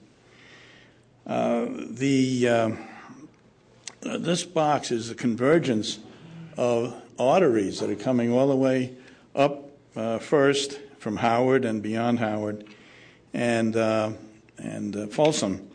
I personally get a worm's eye view of the problem in the middle of the afternoon, starting around 4 o'clock and running through 6.30 because I do shopping um, down at Safeway on Townsend and, and 4th, and it can take me a half an hour to 45 minutes just to go that distance, uh, which is not much more than a mile, I don't think. The, um, we have uh, made three recommendations uh, for the uh, committee to consider, uh, and they have been submitted uh, over the weekend for your review and the review of your staff. Um, talk, they talk about re engineering the lanes on Folsom and uh, uh, those that re-engineering, we would very much like to work with the traffic department of the city to give them our advice. Uh, they're the professionals, but we're the ones who have to live with the, the situation. I want to make one other uh, comment about police officers versus TCOs. TCOs are good, they add a lot to it, but there's nothing like a cop on a corner with a gun to introduce a concern. Uh, so I, my time is up. Uh, if I could have 10 seconds more. Sure, go ahead. Uh, we had a good experience, as Supervisor Kim knows, uh, with the media uh, on our problem uh, with noise mitigation from all the construction going on around the metropolitan. And we appeared on Channel 4 KRON 11 p.m. news. And that got a lot of people's attention and had a very uh, therapeutic effect. So I think it would be helpful to the extent you can draw the media into this discussion. You'll get public support that will be greater than otherwise would be the case. Um, I want to say one other thing. I come from New York City, and we had a Don't Block the Box program under Mayor Koch, who was, you probably have read about him. He was a no nonsense mayor. And that uh, was implemented in the major intersections in Midtown Manhattan with a full time, usually from about 7 a.m. to 7 p.m., police officer uh, participating in Don't Block the Box. So you got a ticket, and somebody said before, I think $90. I remember 100 in 1980 dollars, which is probably $200 today uh, for uh, violators. Uh, we would, bottom line, we would encourage you to uh, ask the traffic department to work with us and allow us to give them our uh, you know, first line worm's eye view of what's really going on. We have a lot to say, and it may be useful in, in some cases. So thank you for the opportunity to talk to you. Thank you very much. Um, I'm going to call additional public comment cards. Nicole Schneider. Uh, Sianda Conley. I'm sorry if I didn't pronounce that correctly. Uh, Carol uh, Thistlethwaite. Debbie Gold, Katie Liddell. Uh, Bruce Agid. Rick Smith. Good afternoon, supervisors. I'm Nicole Schneider. I'm the executive director of Walk San Francisco, and thank you for your time this afternoon. Um, I'm here to support making the Don't Block the Box program pilot program a more permanent program. Um, definitely support doing this regularly on Thursday and Friday afternoons.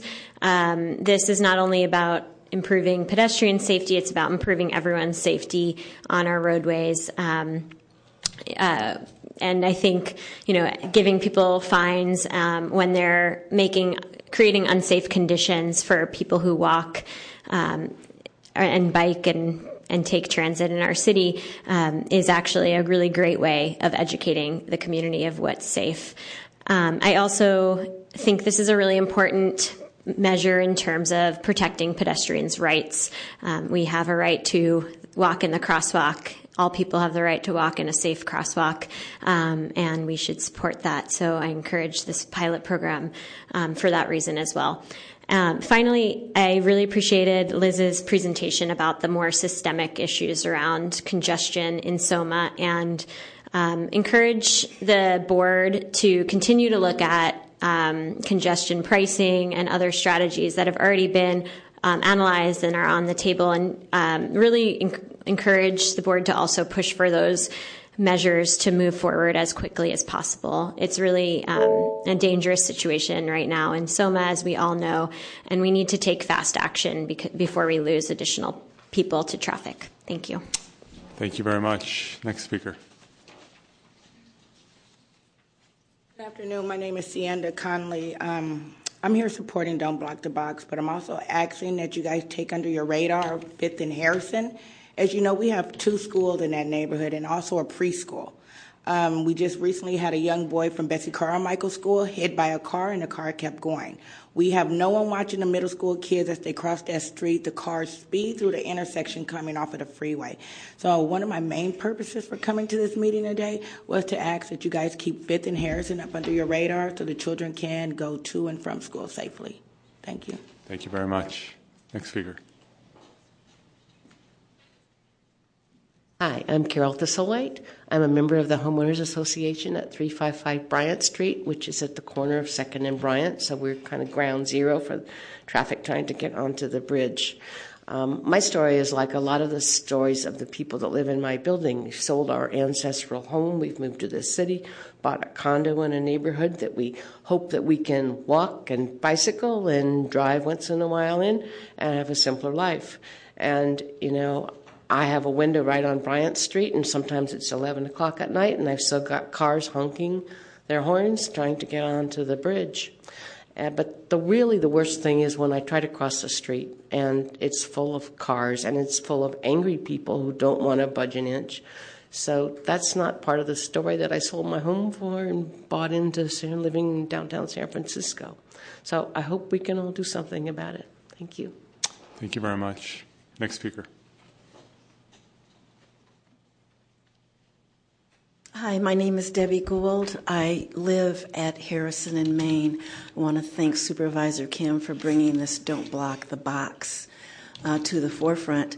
Uh, it was my neighbor and friend uh, who was killed at the corner of Harrison and Main by an 18 wheeler uh, in December of 2004.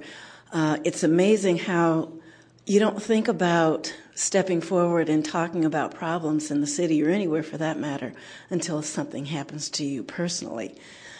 I'm already getting weepy about it. I haven't thought about it for 10 years, but I'm hoping that we can have a PCO at the corner of Harrison and Main uh, permanently. Uh, hopefully, there won't be any other residents of San Francisco, whether it be in District 6, District 10, uh, Supervisor Wiener, I'm not sure exactly which uh, district you represent, but District 8. District 8, no district in San Francisco should have to uh, deal with pedestrian or cyclist fatalities at all. So thank you, Supervisor Kim. Thank you. Next speaker. Good afternoon. My name is Katie Liddell, and I'm the president of the South Beach Rincon Mission Bay Neighborhood Association.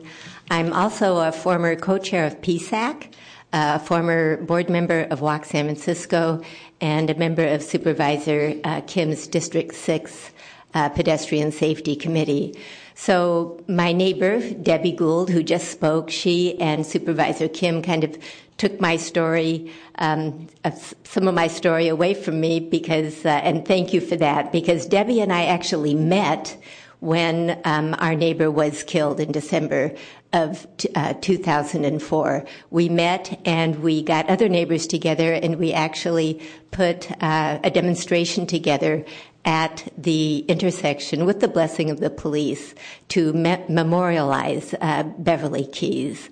So, timeline. Um, yeah, ever since then, that's when I first got involved with pedestrian safety. I met Debbie. Over the years, we have filed petitions. We have met here at City Hall. We've met with the MTA. We've met with the Department of Public Health.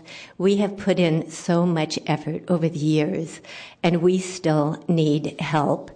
Um, I also would just like to say that, um, I, well, first of all, I'd like to thank Erin Miller and Peter Albert, Liz Brisson, uh, Samron Cami. All these people are really great to work with, um, and I appreciate the fact that they're beginning to do something.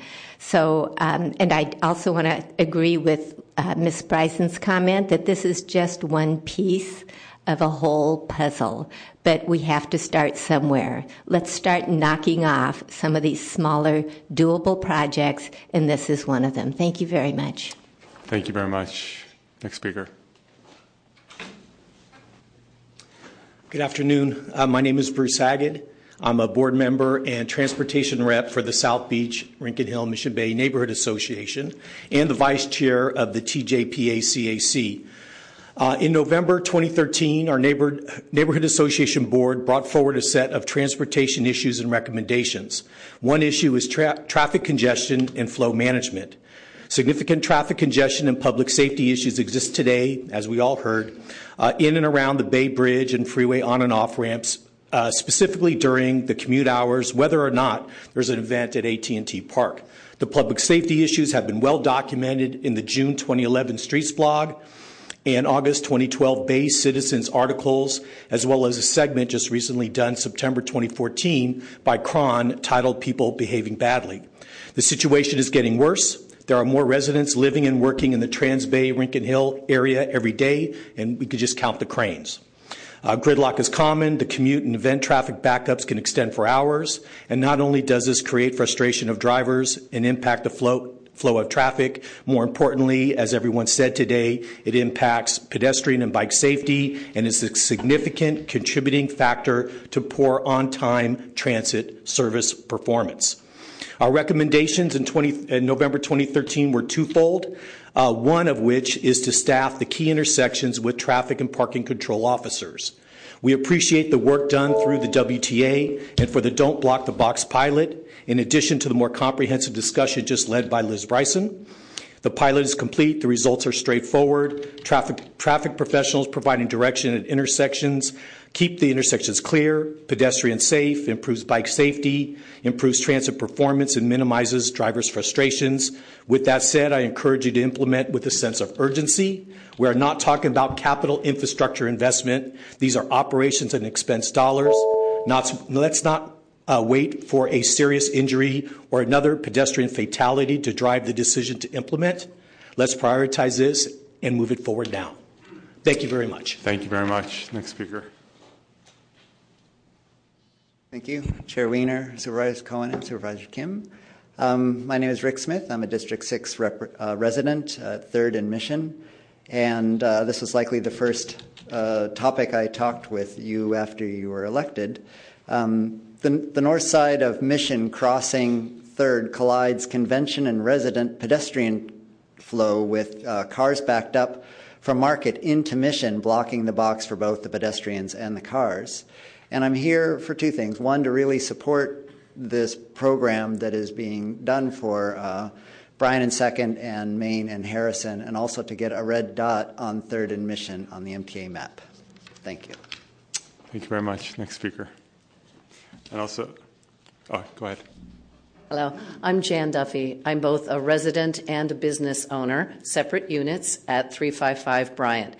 Um, I want to do several things here today. One is, of course, to absolutely support everything that has been said, in particular, the sense of urgency. This is a terrible situation in every possible way. I've occasionally stopped to take photographs of people guiding small children in between cars that are bumper to bumper, angry, drivers involved. And it, it is a terribly dangerous situation. So, my main point is please have the sense of urgency that those of us who live there feel.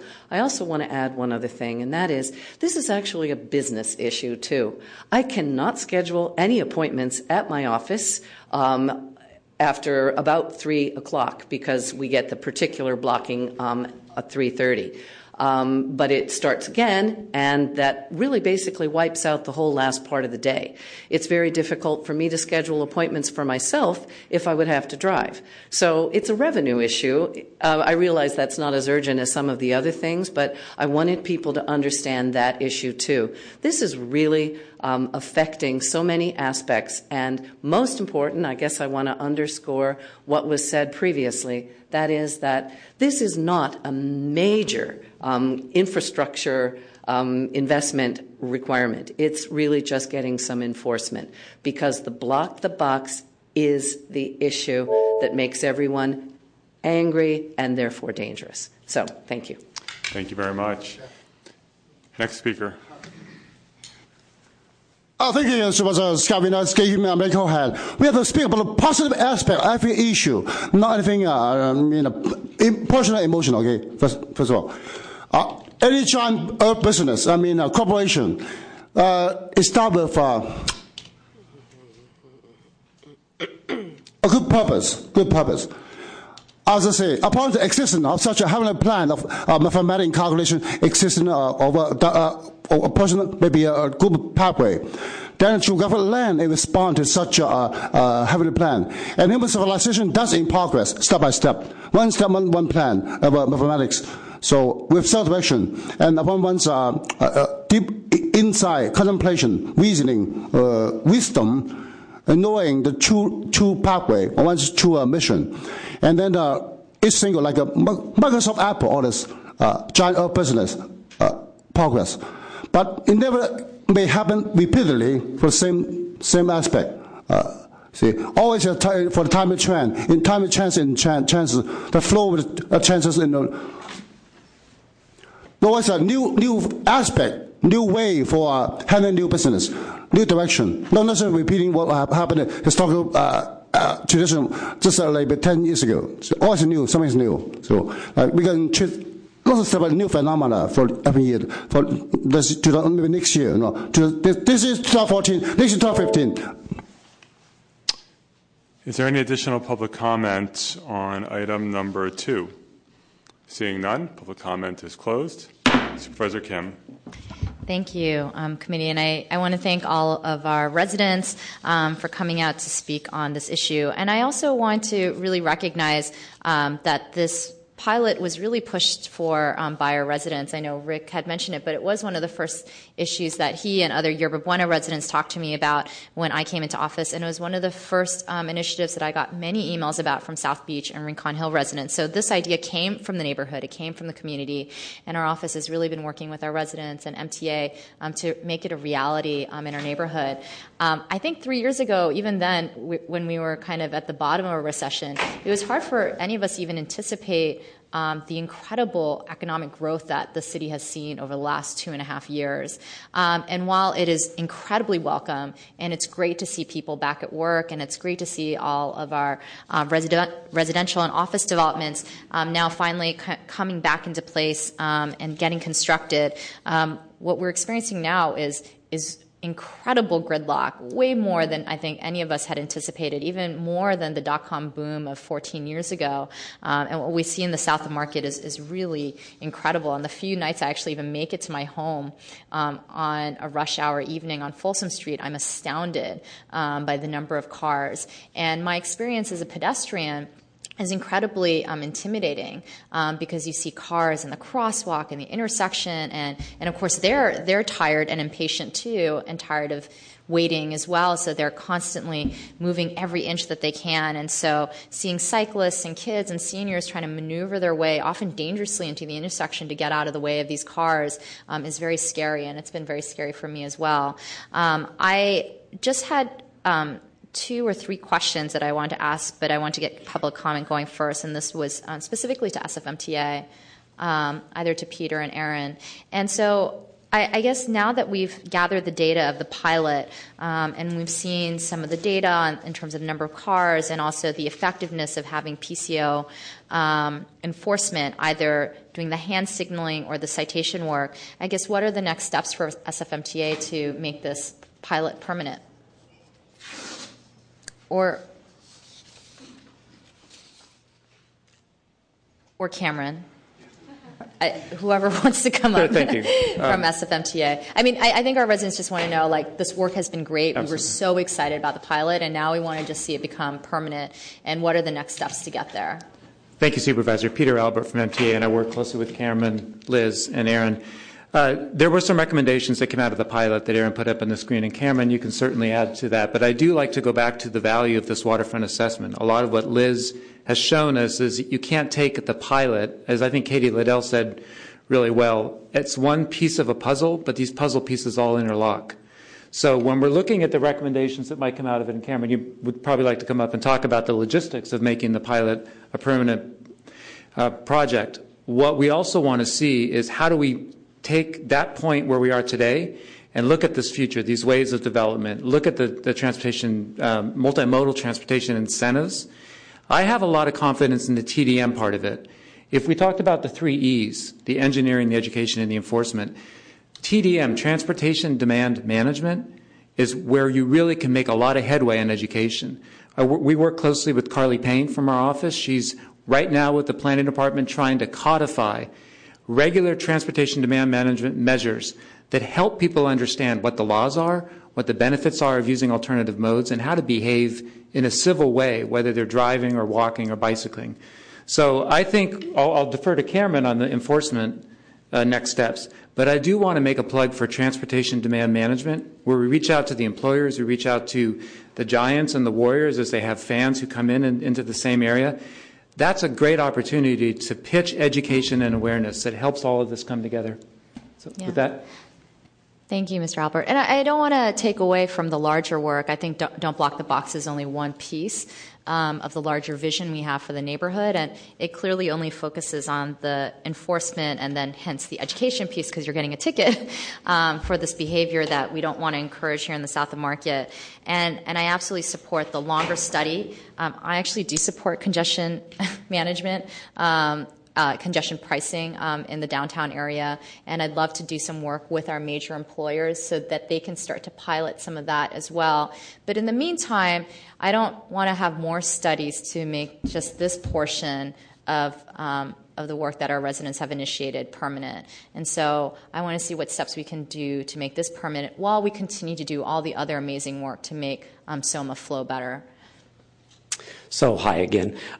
You know, what I'd like to do is to start, as I we outlined in the uh, presentation, is initially provide six PCOs, up to six PCOs, um, uh, going to first identifying which locations and agreeing to which locations we want to tackle first. I really believe that education, again, the three E's, we talked about that. I'd like to see us start with some education, some outreach, to make sure that everybody understands what the rules are. Um, after that, do another assessment with engineering to make sure that we have the proper signage, striping, whatever it takes, and then bring on the enforcement. And I'm, I'm proposing we do that, bring on the enforcement around December, December 1st even. Okay?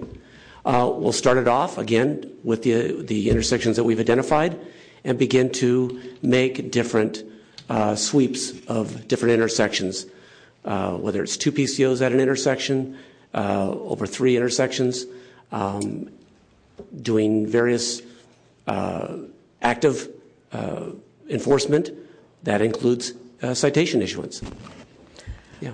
I have a quick question. Supervisor Cohen. Thank you. I have a quick question. So, if you take six PCOs and you cover them in the south of Market, that leaves us vulnerable someplace else. So, how, how do you balance this out? Well, true. There, there, we're, al- we're always struggling to prioritize PCO staff. And during those times, I've looked at those and I've done a pretty exhaustive look at what I'd be taking away. Um, we're sort of taking it back a step. We're actually going through a, as a result of the July 2012 audit, looking at optimizing our PCO beats, PCO beats and PCOs, staffing.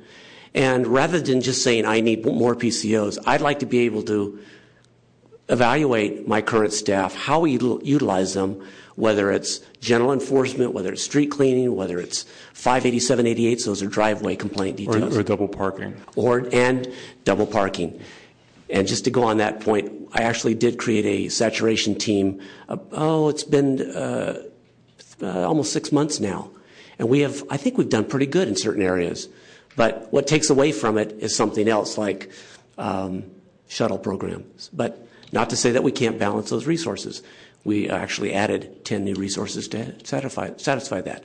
So um, I think that we we are going to and will continue, and hopefully by Q1, we'll have a, a, a better assessment of what our resources are, what our resource needs are, and how we allocate them among the, the various uh, details. Supervisor Kim. Thank you. I know that this is an impression that many residents have, and certainly one that I have, but it seems like SFMTA doesn't have any trouble citing parking tickets in every neighborhood in the city on any given day at any given time. So I think it's really hard for a lot of our residents to accept the fact that this is um, a real capacity issue to have more PCO operators giving out don't block the box tickets and double parking um, tickets in the South of Market area. And um, just as you know, we, almost immediately get a parking ticket at the, moment our meters go out. I think we'd like to have that same level of responsiveness um, around this important issue. And I, imagine PCO operators will be so much more popular if they're giving out these tickets versus the other ones. That being said, um, I, just really want to encourage us moving forward. I, you know, December is not too late. When you had first started talking about how we need to do more education work and better signage, I was really worried that you were talking about months from now. December is fine. But I don't often see us stopping ourselves with parking meters, which I also think we need to do more education and have better signage for, because the complaint I get the most often is that people have a difficult time understanding which meters are doing what and what times they are. Um, so I hope we can move with the same speed um, around don't block the box as we do with parking meter enforcement. Yeah, I agree. I think, and, and that issue has been raised. The uh, meter folks, that's not my area, unfortunately, are working on making sure that we get the signage or stickers or mm-hmm. information mm-hmm. correct. I mean, Sunday enforcement changed a lot of things for folks too, and uh, we're sort of reeling for that. Mm. We often don't things do do things in, in a timely fashion, but we're working towards that end. I, I just have one more question, mm-hmm. and, then, and, then, then one last question for MTA. Um, you had mentioned that um, the commuter shuttle program mm-hmm. is taking away um, PCO um, officers, but my understanding from when the pilot was first introduced to our office was that it's fully cost recovered that the $1 per stop was going to fully recover all the costs of that program. So we shouldn't be using existing PCO operators for that program. That, that program should be fully funding its own you know, enforcement officers. And I didn't, I didn't, let me correct that. Yeah, I didn't mean to say that we're pulling those people away from, it is fully funded through the permit process. Um, it just, it just takes a lot of time to do any of these type. It changes what we do. It adds more resources to a detail that we didn't anticipate. So to shift the existing ones, we actually funded the 10 PCOs to do the detail. Mm-hmm. They get, they're only doing um, that detail the AM peak and the PM peak. So it splits their time and then we have to fill in the afternoon. So it's really that filling in the afternoon of their time which complicates things for us. It makes a gap that we mm-hmm. have to fill. If if everything was equal across the board, you know, meter times were all the same, if RPP areas were all the same, enforcement would be a lot easier and it would be a lot easier to move people around. But when we start splitting things up, it just adds holes in our ability to manage the people. That's all is what I meant to say. I'm sorry. Thank you. And then I just have one final question. I'm not sure if it's to you, Cameron, or to another member of SFMTA, but I know that um, I've been talking at length with um, Ed Reiskin about camera enforcement to augment the work that PCO operators and SFPD officers do. So we have already enforcement cameras that ticket for um, those that run red lights um, throughout the city. And it's, it seems to make sense that those same cameras could also catch people who are blocking the box because they're not even speeding through the red light, they're just stuck in the intersection. And that we should be able to photograph their license plate and, and send them a ticket um, to kind of help augment um, kind of the limited human resources that we have in both agencies. I know that we made a request to Attorney General Kamala Harris um, back in June, and I was just wondering um, where we're at on that process and kind of when we hope to hear back an answer on this issue. And I know that we have to get permission from the state before we can do it, um, but I was just curious where we're at in that process. Well, I will, I will um, give you as best an answer as I can. I haven't been involved in that work. Kate Breen, who you may know, mm-hmm. um, has been watching over that. Um, all we know at this point is that we are waiting for a decision from the Attorney General. Uh, and if the decision comes in favor of, the San Francisco being able to um, allow uh, don't block the box enforcement or red light enforcement. All we have to do is get the cameras hooked up. However, if it doesn't come back in favor of that, then we would have to initiate some type of legislative process that I don't know exactly what that is. Okay. So thank you. I can give you. No, no, no. I appreciate the answer. I know that um, that we were successful, and I believe Supervisor Wiener worked on this on the right turn, mm-hmm. um, prohibiting right turn cameras at um, Octavia. Freeway, mm-hmm. and we were able to get Attorney um, General Kamala Harris to um, support that. And so I encourage our residents to write her office as well to um, make sure that we get that decision expedited and, you know, that this is something that we really need to make our neighborhoods safer. That would probably help us too. Thank you. Great. Thank you, Supervisor Kim, and thank you again for calling for this hearing. And um, I'm really um, glad to hear that there is a proactive approach moving forward. And uh, I will say also that uh, uh, in terms of double parking and the saturation, we will be reconvening that hearing early in the new year, just on the one-year anniversary, so we can compare stats over the last year from what we had received a year ago to see um, what the progress has been. So I'm going to eagerly await uh, that data. Um, and you know, I want to also just uh, uh, reiterate what a statement that Supervisor Kim made about comparing today to the dot com boom and having gone through the dot com boom, as a lot of us did. Um, we, I think, for many different in many different areas, housing and traffic and other areas, we all thought it can't possibly get worse uh, than it was, say, in 1999 or 2000 in terms of in terms of evictions, in terms of uh, traffic congestion, uh, in terms of pedestrian collisions, and lo and behold, here we are. And uh, unlike in uh, .com, you know, this isn't like a pets.com era. This is, you know, whatever happens with the ups and downs of the economy, we're on a different trajectory in San Francisco, as are a lot of cities in terms of all of everyone uh, understanding what we all know that cities are amazing places, and San Francisco uh, first and foremost. And so uh, we're going to continue to grow. We're going to grow by another 150,000 people between now and uh, 2040.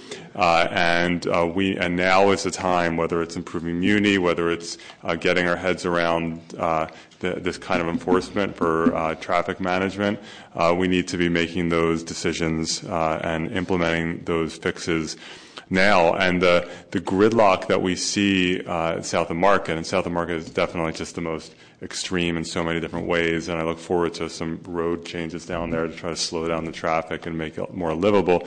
It's going to spread in Supervisor Cohen's district, just tens of thousands of units coming online uh, in the western, you know, whether Parkmerced, 5,000 more units, more stuff happening on Upper Market. In the Mission, this is we're, we're growing, and, and our transportation system in all of its forms, including these kinds of enforcement uh, techniques, have to grow along with that, or it's going to get worse. But I know we can. This is a can-do kind of city, so I know we're going to get it done.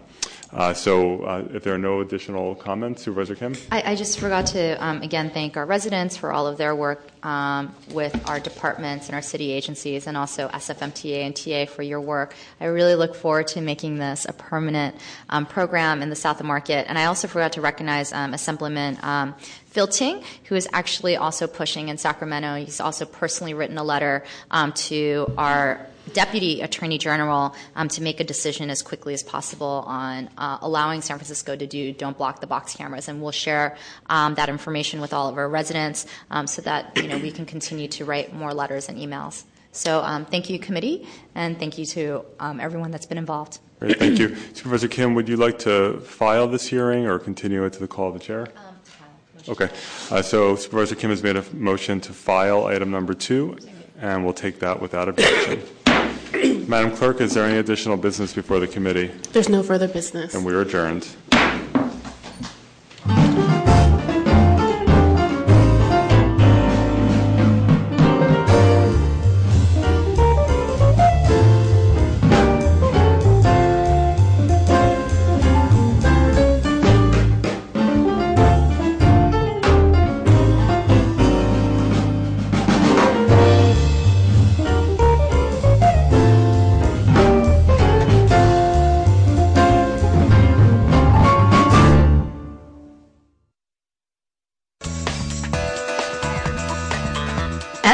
SF Gov TV, San Francisco Government Television.